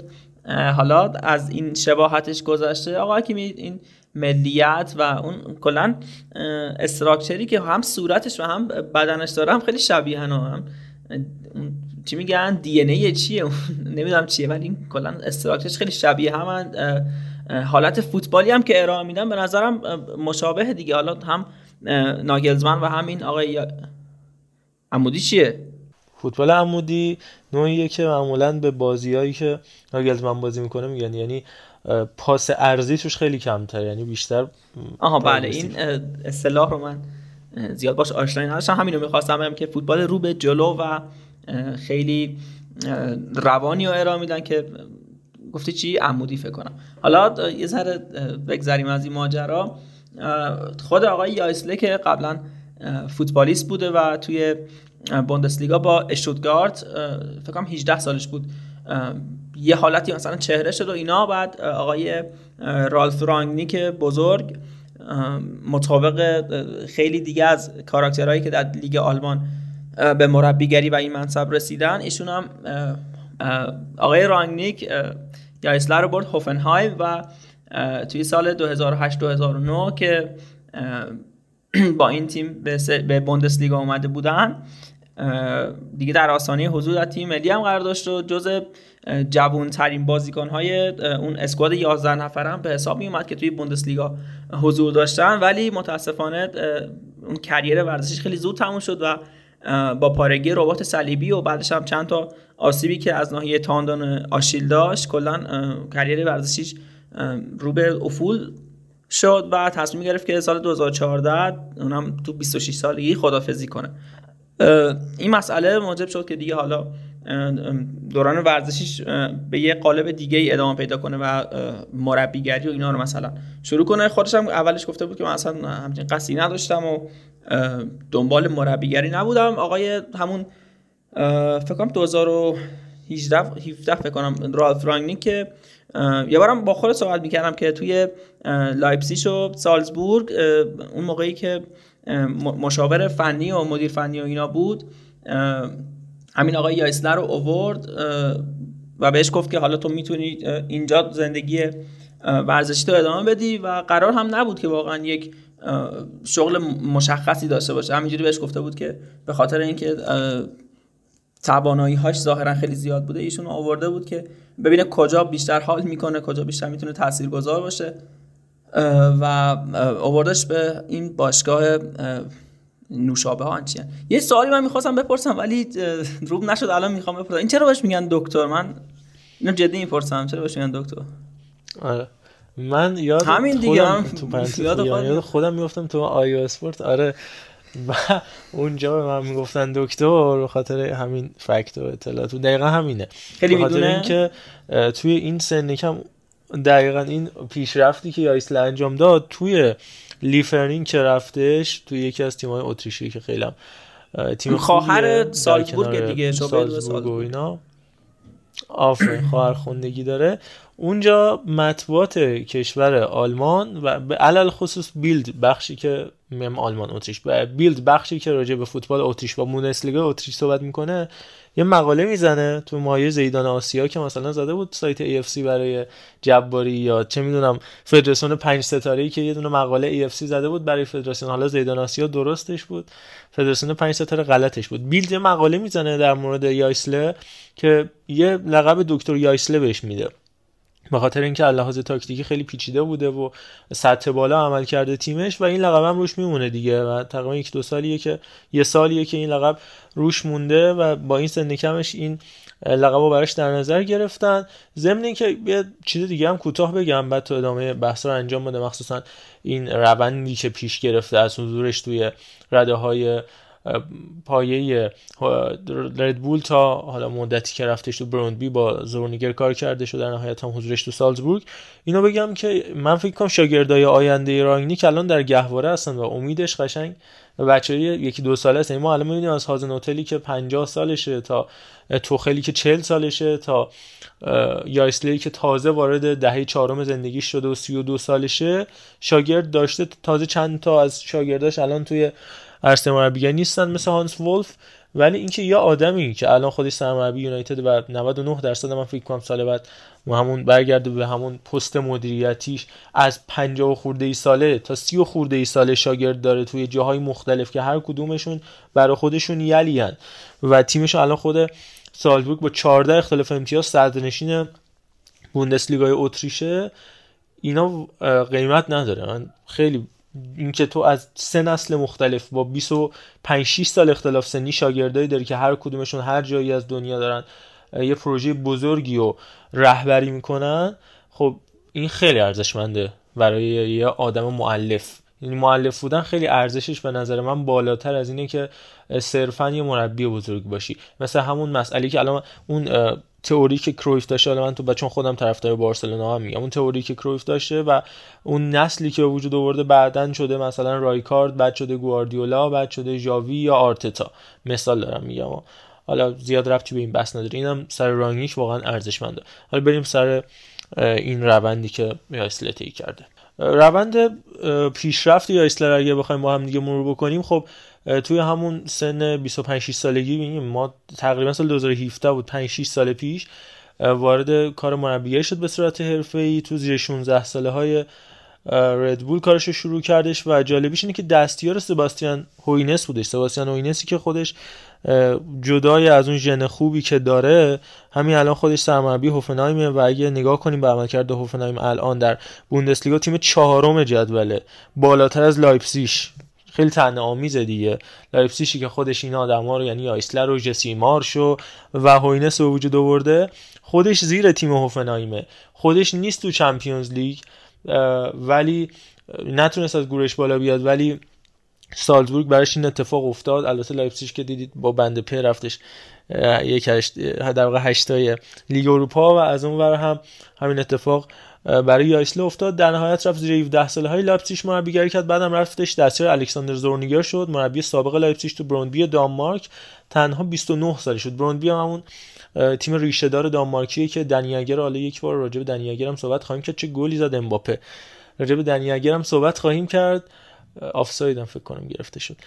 که فوتبالش رفت و برونبی تموم کرد. شرکت حفر چاه و این چیزا داره توی دانمارک ارتباط داره با برونبی که بعدا راجعش صحبت می‌کنیم. سال 2019 از مجموعه ردبول رفتش تو تیم سالزبورگ که البته اینم بگم سالزبورگ RB سالزبورگ درست اسمش RB ه و حالا لایپزیگ هم همینطور اون بحث RasenBallsport هستش و یه گاوش شده دو تا یکی یه گاو داره یکی دو تا گاو داره به خاطر اینکه همزمان بتونن توی لیگ قهرمانان شرکت کنن. الان به صورت رسمی سالزبورگ جز مجموعه ردبول نیست. ولی خب همه می‌دونیم که هست. خلاصه رفت جلو در 32 سالگی اولین تجربه حضورش توی تیم‌های بزرگسالان بود. ژانویه 2021 اومد جای بوسونسن بوسونسن خودش الان سرمربی ماینسه. پس یه نفر دیگه هم توی این مجموعه سال توی این مجموعه ردبول تبدیل به یه مربی بزرگ شد. بوسونسونی که الان ماینسش تیم نهم بوندسلیگاست و فاصلش با تیم لایپزیگ فقط هفت امتیازه. ماینسی که بالاتر از تیم مثل فرایبورگ مثل وولزبورگ مثل گلادباخ و هرتا برلین و اشتوتگارته پس ما توی این روندی که داریم میریم دو تا سرمربی بوندسلیگایی دیگه هم تحویل شما دادیم. بوسونسون تو ژانویه 2021 رفتش در لیفرینگ سرمربی شد که همون خواهرخوانده سالزبورگ که راجع صحبت کردیم 6 ماه کلا اونجا بود. انقدر خوب بود که بعد از جدایی جسی مارش سالزبورگیا رفتن سراغ محصول آکادمیشون آکادمی مربیگریشون. و کریستوفر فرویند که مدیر ورزشی اونا بودش گفتش که ما از خیلی قبل رصد می‌کردیم که در صورت جدایی جسی مارش یا ایسلر رو بیاریم بذاریم جاشو. در نهایت اومد و سرمربی تیم سالزبورگ شدش و اومد برای این تیم کار کرد. ضمن اینکه تو همون مدتی که مربی رده های پایه ردبول بودش ارتباط خیلی خوبی با هالند و سادیو مانه هم داشتش که از محصولات این تیم هستن و اشاره هم داشته باشیم به اینکه با آدمایی مثل مارکو روزه مثل آدی هوتر مثل الیور گلازنر که میگم به ترتیب تو دورتموند گلادباخ فرانکفورت بوسمنتون که راجبش صحبت کردیم و فرانک کرامری که الان سرمربی آرمینیا بیلفلده کار کرده و از هر کدوم از اونها چیزی یاد گرفته و یکی از نزدیکترین دوستاش ضمن اینکه شاگردش دوستش هم هست دای اوپامکانو مارسل زابیتسر دومینیک سوبوسلای که برای سالزبورگ و لایپسیش بازی کردن همشون. حالا زابیتسری که الان تو بایرن بازی می‌کنه همینطور اوپامکانو و سوبوسلای که خودش همزمان هم سالزبورگ بود و الان هم برای لایپسیش بازی می‌کنه. معتقد به شدت به gegenpressing و به شدت مربی theoretical ی خیلی خیلی معلفه و بیشتر از اینو قطعا راجع بهش خواهیم شنید. میانگین سنی تیمش هم الان 22 نیمه و ستاره تیمش هم اگه بخوایم صحبت کنیم کریم آدیمیه قطعا میشناسینش 18 تا گل تو 29 تا بازی زده به عنوان جانشین هالند داشت. اسم برده میشه نو که تو تیم ملی سوئیس بازی می‌کنه. تو اون بازی که ایتالیا پنالتیشو خراب کردش آقای جورجینیو خیلی عمل کرده خوبی داشت. و بنجامین سسکو 18 ساله است که 7 گل زده برای تیم سالزبورگ تو 19 تا بازی اول فصل هم 14 اختلاف امتیاز انداخته توی فصل 32 هفته ایشون و خلاصه انواع و اقسام عمل کرده خوب رو داشته تو لیگ قهرمانان هم که دیدید چه عمل کرده خوبی داشته. خب به حال بایرن و اون برتری هفت گلی که برای شوخیه. زیاد راجع به یاسلی صحبت کردیم قطعا بیشتر از اون. عمل کردش هست که چشما رو خیره خواهد کرد تو سالهای آینده اگر مثل همیشه من چشم نزنم دیگه. یه فاصله بگیریم. با امید عزیز همراه بشیم که بابت زحمات امید و میلاد عزیز هم خیلی تشکر می‌کنیم توی این مدت که ایشالا بیشتر از این هم اذیتشون خواهیم کرد. و راجع به بحث آخرمون سلتیک گلاسکو اسکاتلند باهاتون همراه خواهیم بود. علیرضا باهات خواهیم بود. رفتیم اومدیم. اگر راجع به یاسل هم نکته داشتی بگو و سلتیک رو هم برامون توضیح بده. بریم بیایم.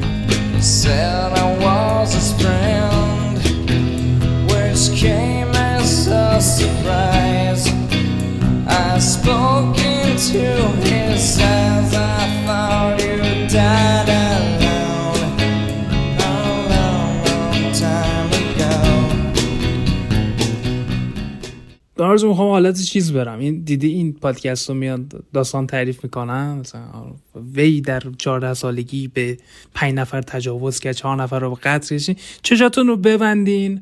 می‌خوام ببرمتون کجا؟ اول می‌خوام ببرمتون ایرلند بعد اسکاتلند. چرا؟ چون که شما قطعا لوگو چیز رو دیدین دیگه سلتیک رو دیدین. این لوگو سلتیک توش یه شبنمی وجود نداره. خب سوال نیست که این توی یعنی این اصلا نماد کشور ایلنده این اونجا چی کار می‌کنه؟ این که واسه هم واسه اسکاتلنده. داستان اینه که یه جشنی دارن این دوستان. یعنی مسیحی ها که بهش میگن سنت پاتریک. یعنی یه عزیزی بوده ایشون یه قدیس روحانی بوده. که مال مردم ایلند بوده خیلی محبوب بوده همه دوستش داشتن استقرار طلب بوده و مثلا صدها سال پیش مرده. اینم خود نکته جالبیه ها که وقتی مثلا یا کسی که دوستش دارن مثلا حالا فوت می‌کنه جشن می‌گیرم آرزا. یعنی اون سالگردش رو به جای که حالا مثلا ناراحتی کنن و این داستان این هم خودش نکته جذابیه. اما این شباهت این داستانه این ارتباطه کجا میاد؟ خب مثلا هولوش سال 1845 تا 52 این 7 سال خب اوضاع ایلان خیلی لحاظ اقتصادی داغون شده بود و این باعث شده بود که خب خیلی هاشون مهاجرت کنن کانادا آمریکا بیخوره نزدیکتر انگلیس و خیلی هاشون اومدن به سمت اسکاتلند که خب یه خورده بهشون نزدیکتر بود مهاجرت براشون آسونتر بود. اما نکته که این وسط وجود داشت خیلی از این ایلندیایی که پاشون رفتن گلاسکو رفتن اسکاتلند خب می‌دونیم که کاتولیک بودن و اون افراد دارای قدرت و دارای رسانه و پولدار و خفن سلطنتی اسکاتلند هم پرتستان بودن. و قطعا خیلیاتون اینو می‌دونید که از قدیم الایام مثل شیعه و سنی و هزار تا فرقه دیگه اینا خیلی با هم مشکل داشتن. حالا تا اون جمعه نیکو با هم دیگه حالا توافق کردن. ولی مثلا در حدی با هم مشکل دارن که و هنوز خیلی ها میگن که یه سری از مثلا کاتولیکا انجیلشون فرق داره با اینا. یعنی انقدی با هم دیگه مشکل دارن. و خب این طبیعتا باعث شده بود که بحث نجات پرستانه وجود داشت. این کاتولیکا رو اصلا حساب نمی‌کردن بهشون کار نمی‌دادن. و همونجوری که سایم کوپر تو کتابش میگه توی اون کتاب فوتبال علیه دشمنش میگه میگه هنوز زیر 50 درصد اون ایرلندیایی که جوری طرفدار سلتیک اسکاتلندن کار تمام وقت و full time دارن. این نشون از اون حالت نژاد پرستی که اصلا حسابشون نمی‌کردن دیگه. یعنی می‌گفتن شما حتی اگه به یه جایی هم برسیم پول دارم بشین خفنم بشین ما شما رو همون گدازاده و لول پایین حسابتون می‌کنیم. و خب خیلی مشکلات عجیبی داشت ایرلندی و موقع تو اسکاتلند. ولی خب توجهی بهشون نمی‌شد از سمت این فرقه. و خب طبیعتا این اتفاق باعث شدش که ما افراد مختلفی و مثل مثلا ویلیام والاس داشته باشیم یا یه شخصی به نام آندرو کرینز که بهش می‌گفتن برادر ویلفرد. یادمی بود که توی فرانسه تحصیل کرده بود. بعد میاد میره همین گلاسکو همین اسکاتلند که بتونه کمک کنه بتونه یه کاری بکنه برای این افراد کاتولیکی که دارن توی اسکاتلند زندگی می‌کنن دارن اذیت میشن و یکی از اقداماتی که میاد انجام میده اینه که سال 1888 میاد این باشگاه سلتیکو به هدف اینکه بتونه کمک های مالی جمع کنه برای کودکان کاتولیکی که دارن توی اسکاتلند و گلاسکو زندگی می‌کنن. و این میشه پیدایش اولیه و شکلگیری این سلتیکی که این روزا ما داریم میبینیمش که خب به حالی که از معتبرترین تیمای اسکاتلند و خب اروپا دیگه کاملا شناخته شده است. و اون شبدری که ما داریم توی اون لوگوی سلتیک می‌بینیم دلیلش همینه که یک شخص ایرلندی پاشو رفته اونجا تو اسکاتلند برای کمک به اون مهاجرا این باشگاه راه اندازی کرده تا بتونه بهشون کمک کنه. خب اتفاقای دیگه هم افتاد که بتونیم بگیم که آقا سلتیک با مثلا ایرلندیا یه ارتباطی داشته. مثلا اون چمنی که توی ورزشگاه سلتیک پارک استفاده کردن رفتن از یک کارخونه توی ایرلند برداشتن آوردن. یا مثلا 100 سال بعدش که اومدن باشگاه رو استادیوم رو بازسازی کنن یه بخش کوچیکی از چمن رو رفتن مثلا از یه منطقه به نام روزز توی ایلند براش مثلا یه تیکه چمن آوردن گوشن تو استادیوم. این کارهای نمادین و خب طبیعتا این تا بازیکنی که تو این دوره تقریبا 135 ساله این تا بازیکن ایلندی که خب کمک کردن بودن. خب طبیعتا تعدادشون اندازه اون اسکاتلندیا نیست ولی خب اینو باید در نظر بگیریم که خیلی از اون اسکاتلندیا به در مادرشون جدشون ایلندی بوده و نیتیو یعنی 100 درصد فول خالص اسکاتلندی محسوب نمیشن. خب این کسایی که حالا ایلندی می‌شناسیم میشه مثلا حالا شامفلن بوده لیام بردی بوده مکارتی بوده رابیکین بوده رویکین بوده و کلی بازیکنهای دیگه و یه نکته که این وسط وجود داره اصلا این بحث و محمد اوورد که صحبت کنیم راجبش اینه که این روزا ما خیلی داریم فوتبال سیاست رو با هم می‌بینیم دیگه. یعنی خیلی ها توی اون سران باشگاه هفته حالا سران فیفا سی فلان فلان این اعتقاد دارن که نه ما اصلا کاری به سیاست نداریم. ولی خب می‌دونیم که مستقیم به سیاست کاری نداشته باشه یه بستر فوق برای اینکه تو بتونی اهداف تو حرفات و خط سیاسی تو نشون بدی. خب برای اون آزاری طلبا مثلا ایلند چی جذاب تر از این بود که بتونن یه استادیوم داشته باشن که کلی آدم توشه بنرشون رو می‌گیرن دستشون پرچمشون رو می‌گیرن دستشون شعارشون رو می‌خونن سرود ملیشون رو می‌خونن و این براشون خیلی اتفاق مثبتی بود که بتونن به اون گروه حالا سلطنت طرف دارای قدرت پروتستان یه جوری حرفاشون نشون بدن. اونا هم یه مدیایی داشته باشن که بتونن توش کار کنن. و کلا این فضای طرفداری تو بریتانیا خیلی اصلا متفاوته. یعنی همونجوری که حالا خود سایمون کوپر تو کتابش میگه میگه اصلا خیلی رفتی به فوتبال نداره طرفداریشون. فرهنگی تاریخی مذهبی و این فرقای مختلفن که دارن هوادارا رو شکل میدن و یه جورایی که بیشتر از اینکه از تیمشون طرفداری کنن از اون عقیده ای که دارن که اومده عجین شده با تیمشون دارن حمایت می‌کنن. حالا درسته که اون جمعه نیکی که سال 1998 اتفاق افتاد حالا رابطه این پروتستان ها و کاتولیک ها حداقل تو نگاه رسانه یعنی یه جورایی با حالت شعاف گفتن که دیگه اوکیه دیگه پروتستان می‌تونن با کاتولیکا ازدواج کنن. اون دیوار بینشون تو ایلان برداشته شد. دیگه جنگ بینشون نبود دیگه انگلیس نمی اومد با ارتشش حضور پیدا کنه تو این کشور و دیگه بمبگذاری نبود. اما چیزی که ما هنوز داریم توی اسکاتلند می‌بینیم اینه که اون جمهوری های ایلند که اون شعاری که دارن اون سرود ملی که دارن یا اون ارتش موقتی که دارن هنوز که هنوزه مثلا توی سلتیک پارک بازیه هوادارا وقتی دارن این مسیر رو طی می‌کنن برن این شعارا رو می‌خونن این سرودا رو می‌خونن و تن ندادن گوش ندادن به اون اتفاقی که سال مثلا 98 افتاده و به صورت نمادین این دوتا فرقه با هم دیگه حالا میشه گفت آشتی کردن و ما داریم کجا می‌بینیم بیشتر این طرفداریه رو؟ اینکه خیلی جالبه که این ایلندیایی که توی ایلند هستن و طرفدار سلتیکن یه هلوش 80 درصدشون یعنی آمارگیری که شده اینه که 16 سفرشون استفاده می‌کنن و میرن گلاسکو بازی تیمشون نزدیک می‌بینن. و این خیلی اتفاق عجیب غریبی ها. یعنی خیلی متفاوت تر از اینیه که مثلا الان ماورزو بگه خب من طرفدار بارسام پاشم از ایران برم بارسلون. خب چند با اگه شرایط مثلا حالا ارزش هم وجود داشت چقدر این کارو می‌کرد؟ یعنی یه سری طرفداری که کیلومترها اونورترن. و خب قضیه متفاوت رئال بارسا نیستش که کل دنیا طرفدار داشته باشه. یه تیم مثل سلتیکه. آدم فکر می‌کنه طبیعی منطقیه که تو منطقه اسکاتلند طرفدار داشته باشه نه این بدتر نه اون بدتر اما هستن کسایی که توی ایرلند اعتقاد دارن که آقا اصلا این سلتیک اسکاتلند مال ما ایرلندیاست اینو اون برد ویلفرد واسه ما گذاشته اون میراثشه اون کاریه که واسه ما ایرلندیا کرده. اون فرهنگ ماست اون کالچر ماه و باید ازش حمایت کنیم و میگن چیز بیش از 50 درصدشون مثلا سالیانه بیش از یعنی چی اولوش هزار پوند هزینه می‌کنن برای باشگاهشون. یعنی شما تصور کن دقیقا همین جوری میمونن لحاظ مسافت. یا مثلا هواداره ای که عربستانی هن باشن بیان ایران بازی اسقا پرسپولیس رو ببینن.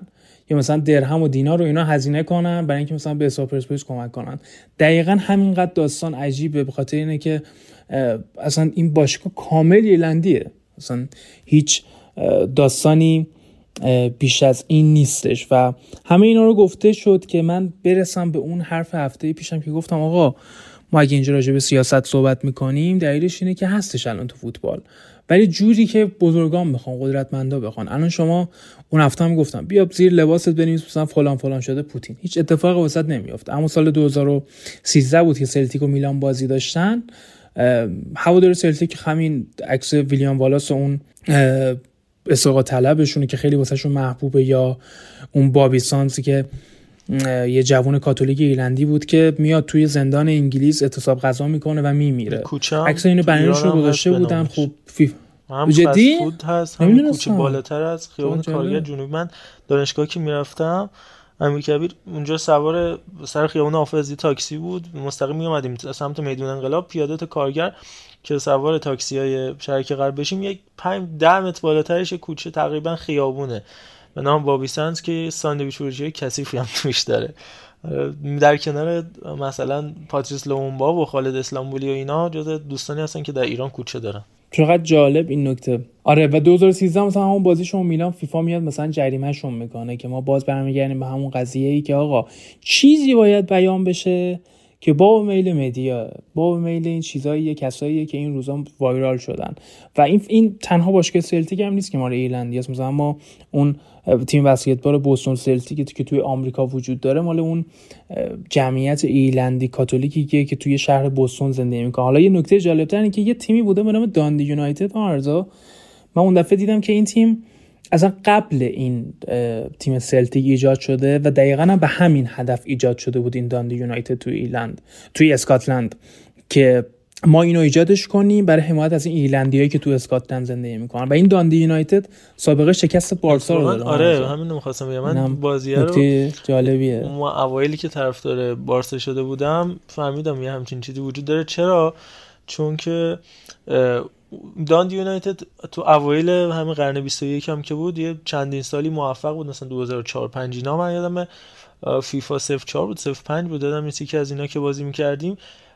توی چمپیونز لیگ هم حتی بودش. یه تیم دیگه هم هارتس مثلا دو تا از این تیم‌ها که اون زمان موفق بودن بعدا رفتم تحقیق بعد سر اون بازی سلتیک بارسایی که با مالکیت 11 درصد بارسا رو می‌برن یه مقاله اون زمان سال 2013 اوتوکام خونده بودم. تیمای عجیب غریب و اهل مثلا بریتانیایی که بارسا رو بردن در کنار اون سلتیکه که حالا اونقدر عجیب غریب نبود همین داندی یونایتد هم بودش که تونسته بود بارسا رو بره هیبرنیان هم فکر کنم قدیمی ترینشونه که 1875 12 سال باز قبل از سلتیک تاسیس شده بود اونم همین مسئله ایرلندی بودن و این شبدر اینا رو توش داره. این مارزو این نکته ای بود که راجع فوتبال یعنی اسکاتلند بود ارتباطی که بین سلتیک و ایرلند وجود داره. و خب همه اینا دلیل عمدهش همینه که خب همشون دارن توی اون بریتانیا زندگی می‌کنن دیگه. و شاید خیلی از تنش های سیاسی و اتفاقی که بینشون میافته واسه همین قضیه است که دارن یه جورایی توی یه جا زندگی می‌کنن که حالا صرفا از هم دیگه فاصله دارن. ولی نکته جالبی بود که این مقاله ای بودش از آقای میلاد وفادار از طرفداری که حالا من یه سری چیز دیگه هم از نیویورک تایمز و اینا هم یه سری مقاله بود که خونده بودم و ترکیب این چیزی شد که الان براتون گفتم و قصه ما به سر رسید. دوستان چشتون رو وا کنید یه سری دوستان اگه خوابیدن دیگه شرمنده. دست درد نکنه. خیلی خوب توضیح دادی و فکر کنم من خودم که چشمو بسته بودم. حالا ان بچه ها پشت فرمون نبوده باشن. چون خیلی پادکست رو تو رانندگی گوش می‌کنن. یا باز کنید از همون اول نبندید. دمت گرم و اون مقاله متیاس یایسلر هم بگم که از اتلتیک بود. آقای کریس مکارتی اسم مقالهش هم از I'm not Julian Nagelsmann I'm Matthias Jaissle و این داستانا که باید ذکر منبع اون رو هم انجام بدیم. البته وبسایت هفته کم ترجمهش کرده که حالا مثلا کردیم بیشتر از من بس استفاده بکنی خب الان ساعت ده و نیم صبح پنجشنبه است. بازی رئال مادرید دیشب برگزار شد تموم شد. یه کامبک فوق العاده و سه گله بنزما تبدیل شدنش به سومین گلزنه برتر تاریخ رئال. اما ما چون ضبطمون زودتر تموم شده بود دیگه نرسیدیم در مورد این بازی صحبت کنیم. ولی سینا نبوی عزیز و دوست داشتنی که همیشه فکر کنم یه سال نیم دو سال حداقل حتی شاید بیشتر در کنار ما بود توی پستی ها و بلندی ها توی سختی ها و آسونی ها و توی خوشی ها و ناراحتی ها یه voice خوب برای ما فرستاده تحلیلش راجع بازی دیشب و صحبت های شنیدنیش رو با هم دیگه بریم همراه بشیم با سینا نووی راجع به بازی رئال مادرید و پاریس سن و رسیدن رئال به جمع هشت تیم برتر لیگ قهرمانان اروپا برامون صحبت کرده. درود به همه توتال فوتبالی عزیز. خیلی خوشحالم که بعد از یه بازی درخشان یک اتفاق باور نکردنی و در این حال ماندگار در تاریخ قرار راجع به رئال مادرید صحبت بکنم. من می‌خواستم صحبت هم رو از اینجا شروع بکنم که حس و حال طرفدارای بارسلونا رو توی اون شبی که جلوی همین پاریس سن تونستن کامبک بزنن رو واقعا درک می‌کنم. با اینکه چند ساعت از اون بازی گذشته ولی همچنان شور و حال و انگیزه و امیدی که این تیم بینظیر این مربی این عاقل مرد توی تک تک ما طرفدارا به وجود آورد واقعا وصف نشدنیه و من فکر کنم باید تیم محبوبتون اتفاق براش بیفته تا متوجه بشین. من دارم از چی صحبت می‌کنم. من می‌خواستم بحثم پیرامون رئال مادرید از اونجای شروع کنم که ما بازی رفت مقابل همین پاریس سن انجام دادیم. بازی که ما 42 درصد مالک توپ بودیم. در مقابل 58 درصد توپ در اختیار پاریس سن بود. سه تا شوت زدیم که شوت در چارچوب نداشتیم. پاریسیا 21 شوت زدن که 8 شوت در چارچوب داشتن. ما توی اون بازی یک دفاع صرف یه دفاع مطلق رو از تیم رئال دیدیم. در این حال که خیلی انتقادات بود به سبک بازی رئال مادرید و گفته می شدش که چرا رئال مادرید انقدر محتاط و انقدر دفاعی بازی کرده. اما چند تا اتفاق به نظر من این عملکرد رو توجیه می‌کنه. اول اینکه ما در همون بازی واقعا در پیاده کردن نقشه های تاکتیکی کارلو آنجلوتی موفق بودیم. ما 90 دقیقه گل نخوردیم در وقتهای اضافه گل خوردیم و شاید تنها کسی که تو دنیا می‌تونست به ما گل بزنه نه مسی نه نیمار نه دیماریا که فقط خود کلیان امباپه بود که اون فقط می‌تونست به ما گل بزنه و کارش هم انجام داد. ولی خب اینکه ما 90 دقیقه تونستیم پاریس رو تو زمین خودش جلوی چشم هوادارهای خودش متوقف بکنیم در این حال که ما بازیکنانمون رو واقعا به طور کامل در اختیار نداشتیم. کریم بنزما یه مدت زمان کوتاهی بود برگشته بود و می‌دونستیم که فیلی هم شرایط نرمالی نداره. خیلی هم می‌گفتن که چرا کارلتو از آزارد و مثلا بیل و یا یوویچ استفاده نکرده بود و حالا همه این دلایل. به نظر من تفکر تاکتیکی کارلتو کاملا خوب جواب داده بود. بعد از اون بازی ما رفتیم مقابل آلاوز. گلزنای اون بازی کریم و وینی و آسنسیو بودن که ما 23 تا شوت داشتیم که 9 تاش در چارچوب بود با مالکیت 70 درصد و دقت پاس 90 درصد. من فکر می‌کنم این, این که توی اون بازی کریم بنزما وینیسیوس آسنسیو برای ما گل زدن ما رو خیلی امیدوار می‌کرد به بازگشت روحی کریم بنزما و وینیسیوس. هم بازگشت روحی هم بازگشت جسمی. بعد از اون ما در مقابل رایو وایکانو قرار گرفتیم که تک اون بازی رو کاپیتان تیممون کریم بنزما زد. در بازی مقابل رایو وایکانو به نظر من امیدوارتر شدیم به اینکه شاید بتونیم جلوی پاریس سن نتیجه خوب بگیریم. ولی بیشتر از اون که خیلی فکرمون به سمت پاریس باشه ما رو امیدوار کرد به ادامه فصل توی لالیگا. علتش اینه که تیم هایی که میان مقابل رئال مادرید قرار می‌گیرن و یک دفاع اتوبوسی رو به اصطلاح میچینن توی محوطه جریمه خودشون جمع میشن و به اصطلاح لوبلاک رو برای خودشون در نظر می‌گیرن. رئال مادرید در مقابل این تیم‌ها ناکام بود.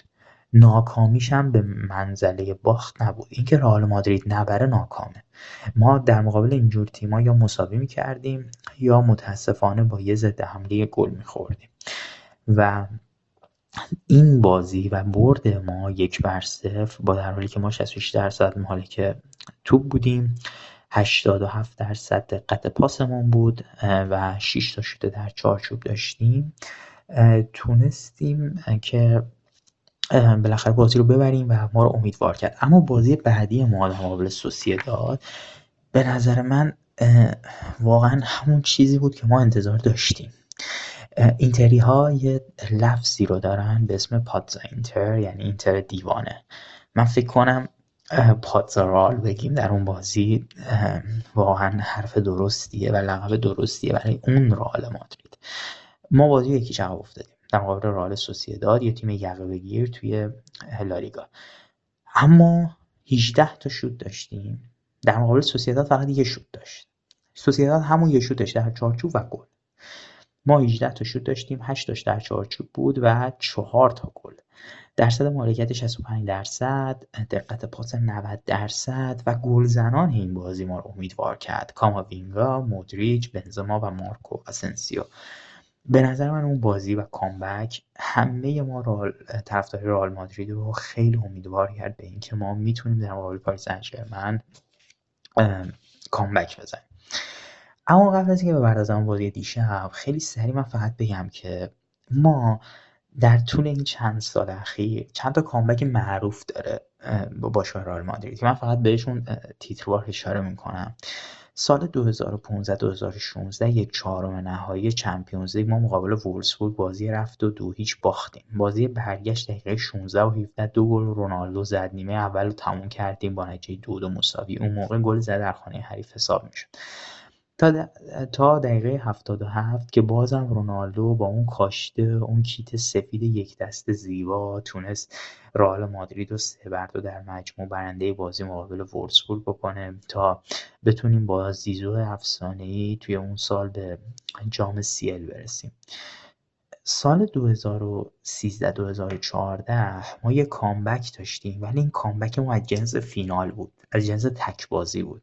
دقیقه 94 با گل راموس در وقت اضافه گل های بیل مارسلو کریس بازی رو چهار بر یک از اتلتیکو مادرید بردیم تا تلسم دهمین قهرمانیمون با کارلو آنجلوتی بزرگ شکسته بشه.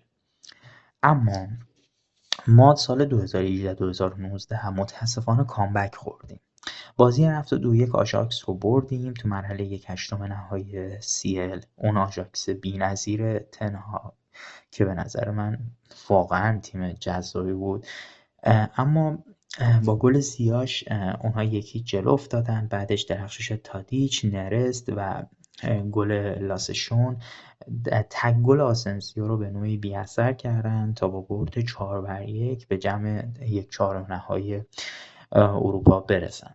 اما دیشب تیم تا دقیقه 57 که مارکو آسنسیو و تونی کروز جای خودشون رو به ادواردو کاماوینگا و رودریگو دادن نمایش تیم از بازی رفت خیلی بهتر بود. یعنی ما پیشرفت رو می‌دیدیم. اما نمایش تیم در حد تیمی که می‌خواد مدعی سیل باشه با اینکه می‌دونیم تیم هزینه آنچنانی نکرده. تیم بازیکناش. قطعا از بازیکنهای تیم حریف به لحاظ هایپ ای به لحاظ حتی فردی و استعدادهای فردی تره همه اینا رو می‌دونستیم.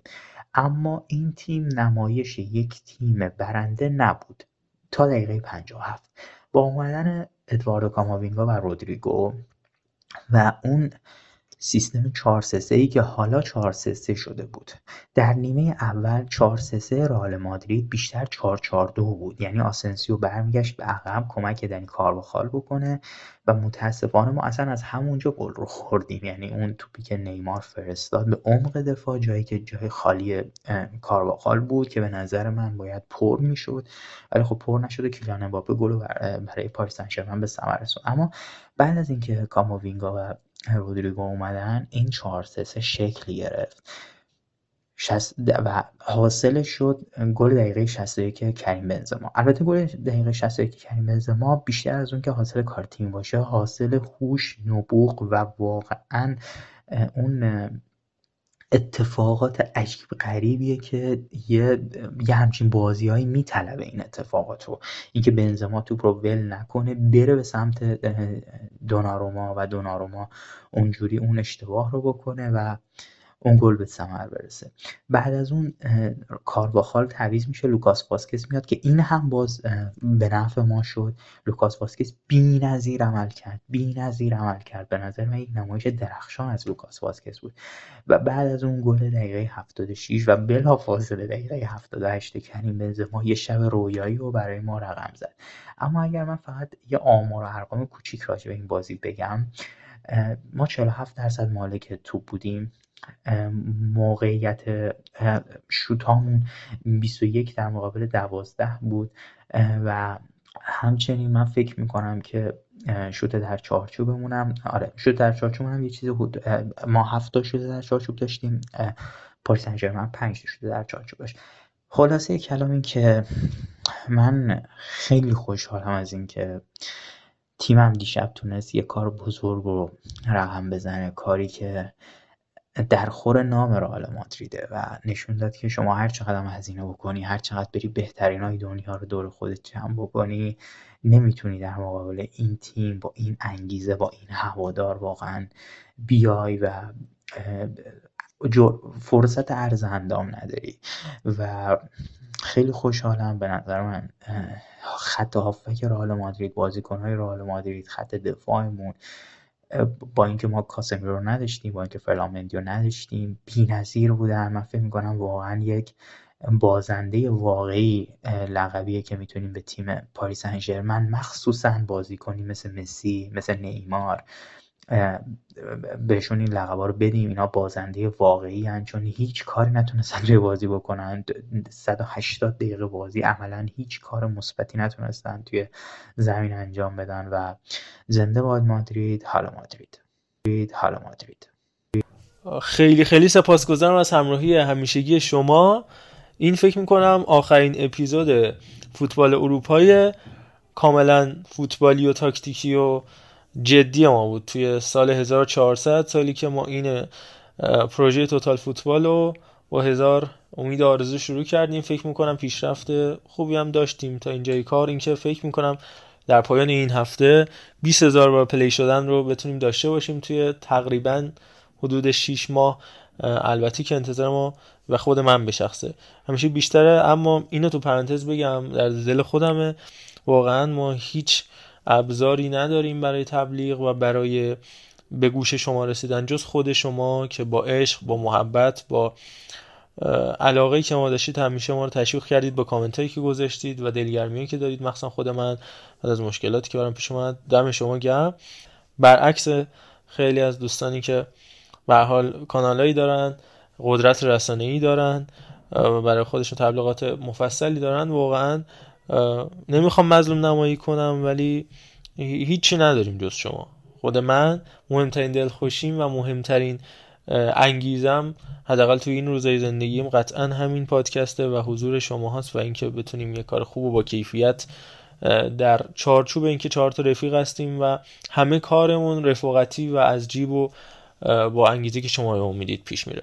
دمتون گم at sign توتال فوتکست در تلگرام کست باکس اینستاگرام و توییتر رو دنبال بکنید. این تیزرهای ما رو هم اگر دوست داشتید به اشتراک بذارید. زحمت آرتین عزیزه. حالا محتواش که بچه ها همه با هم زحمت می‌کشن. منم کمترینشون.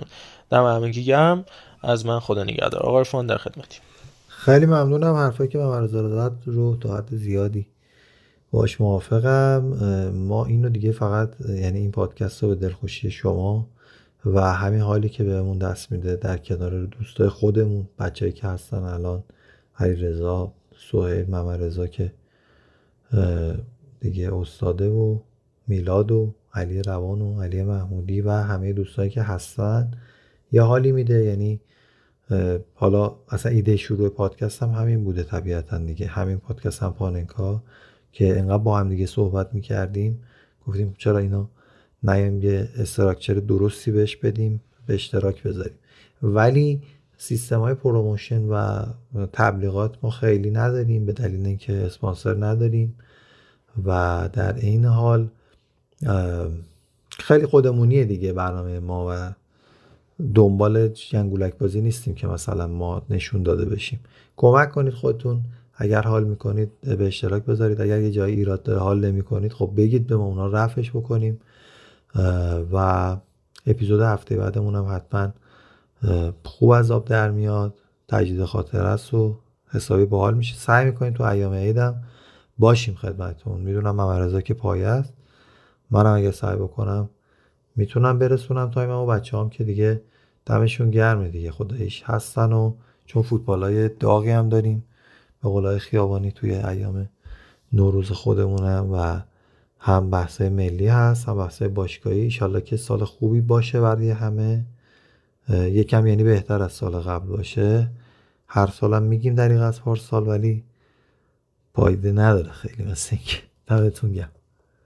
دم همگی گرم همه بچه ها محمرزا عرفان سویل علی محمودی که امیدوارم حالا تو سال جدید شرایطش هم بهتر باشه. علی روان همه یه بچه آرتین که با اون سن و سال کمش این کاورای خوشگل برامون می‌زنه.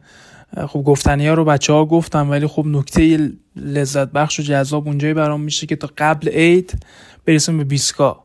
چون به حال تو مدیومی که داریم ما کار می‌کنیم و موضوعی که انتخاب کردیم برای پادکست ساختن خب به حال فضاش همینه. یعنی در نهایت قرار اتفاق عجیبی بیفته براش. اگه حالا مثل فوتبال 120 کسی رو تبلیغ نکنه یا به حال اینجا چنل بی نیست. می‌دونی اون محتوا خب بیشتر طرفدار داره. ما می‌دونیم یه, یه سری آدم محدود و خفن هستن که انقدی عشق فوتبالن که میان هفته با داخلیمون چهار ساعت تخصصی گوش میدن.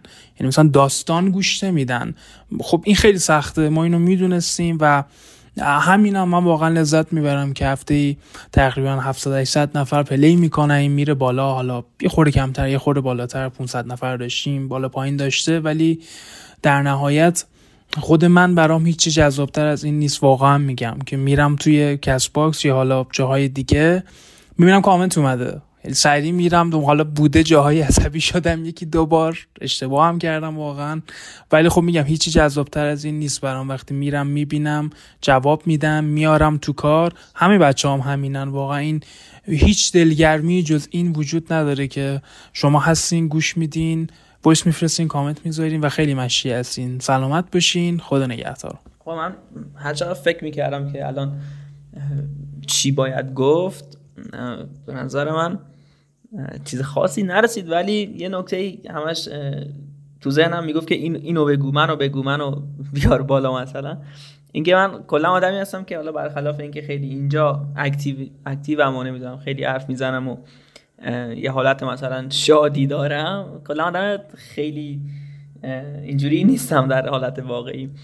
و به نظر من یکی از مثلا تاپ تری اتفاقای شخصی خودم نه حالا کاری و اینا نه. خود زندگی خصوصی این بود که حالا اون شبی که من با آقای حکیمی حرف زدم و به عبارتی عضو حالا کوچیکی از این فضا شدم فوق العاده برام یه احساس یونیکی داشت که مثلا هر چقدر که داشتم اون ریز اتفاقای سالم رو نگاه می‌کردم واقعا شاید معدود و محدود. در جاهای خیلی به خصوص و خاصی این حالت رو این مود رو داشتم که من بازم به نظرم باید یه تشکری هم از آقای عرفان هم از آقای حکیمی و علیرضا داشته باشم که برای بودنم اینجا و آشنایی و رفاقتی که با یه خانواده خیلی بزرگ نه فقط این سه چهار نفری که حالا اینجا پشت مایک حرف می‌زنیم با آدمایی که کامنت های ما رو می‌خونن برامون کامنت می‌زنن و نظرات ما رو میشنون. خیلی برام خیلی دلگرم کننده است. خیلی بهم یه انرژی مثبتی میده که واقعا برام نمی‌دونم چجوری بگم خیلی خیلی خوبه. خواستم فقط تشکری کرده باشم به خاطر حضورم اینجا و ایشالله که دفعه بعدی که با هم حرف می‌زنیم یعنی دو هفته بعدش حال خیلی یا بهتر از الانش باشه و 1401 رو با یه انرژی خیلی مثبت و پازیتیوی شروع کنن که ان دیگه از این حالت بد 1400 خارج بشیم. منم دیگه حرفی ندارم. ان که حالا همتون خوب باشه و خدافظ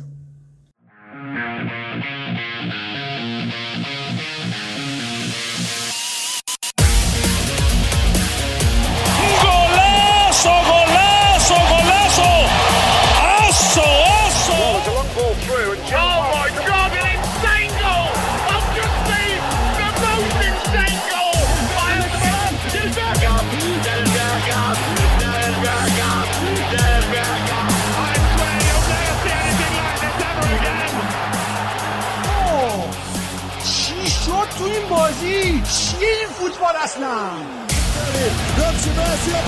یا بابا یا بابا یا بابا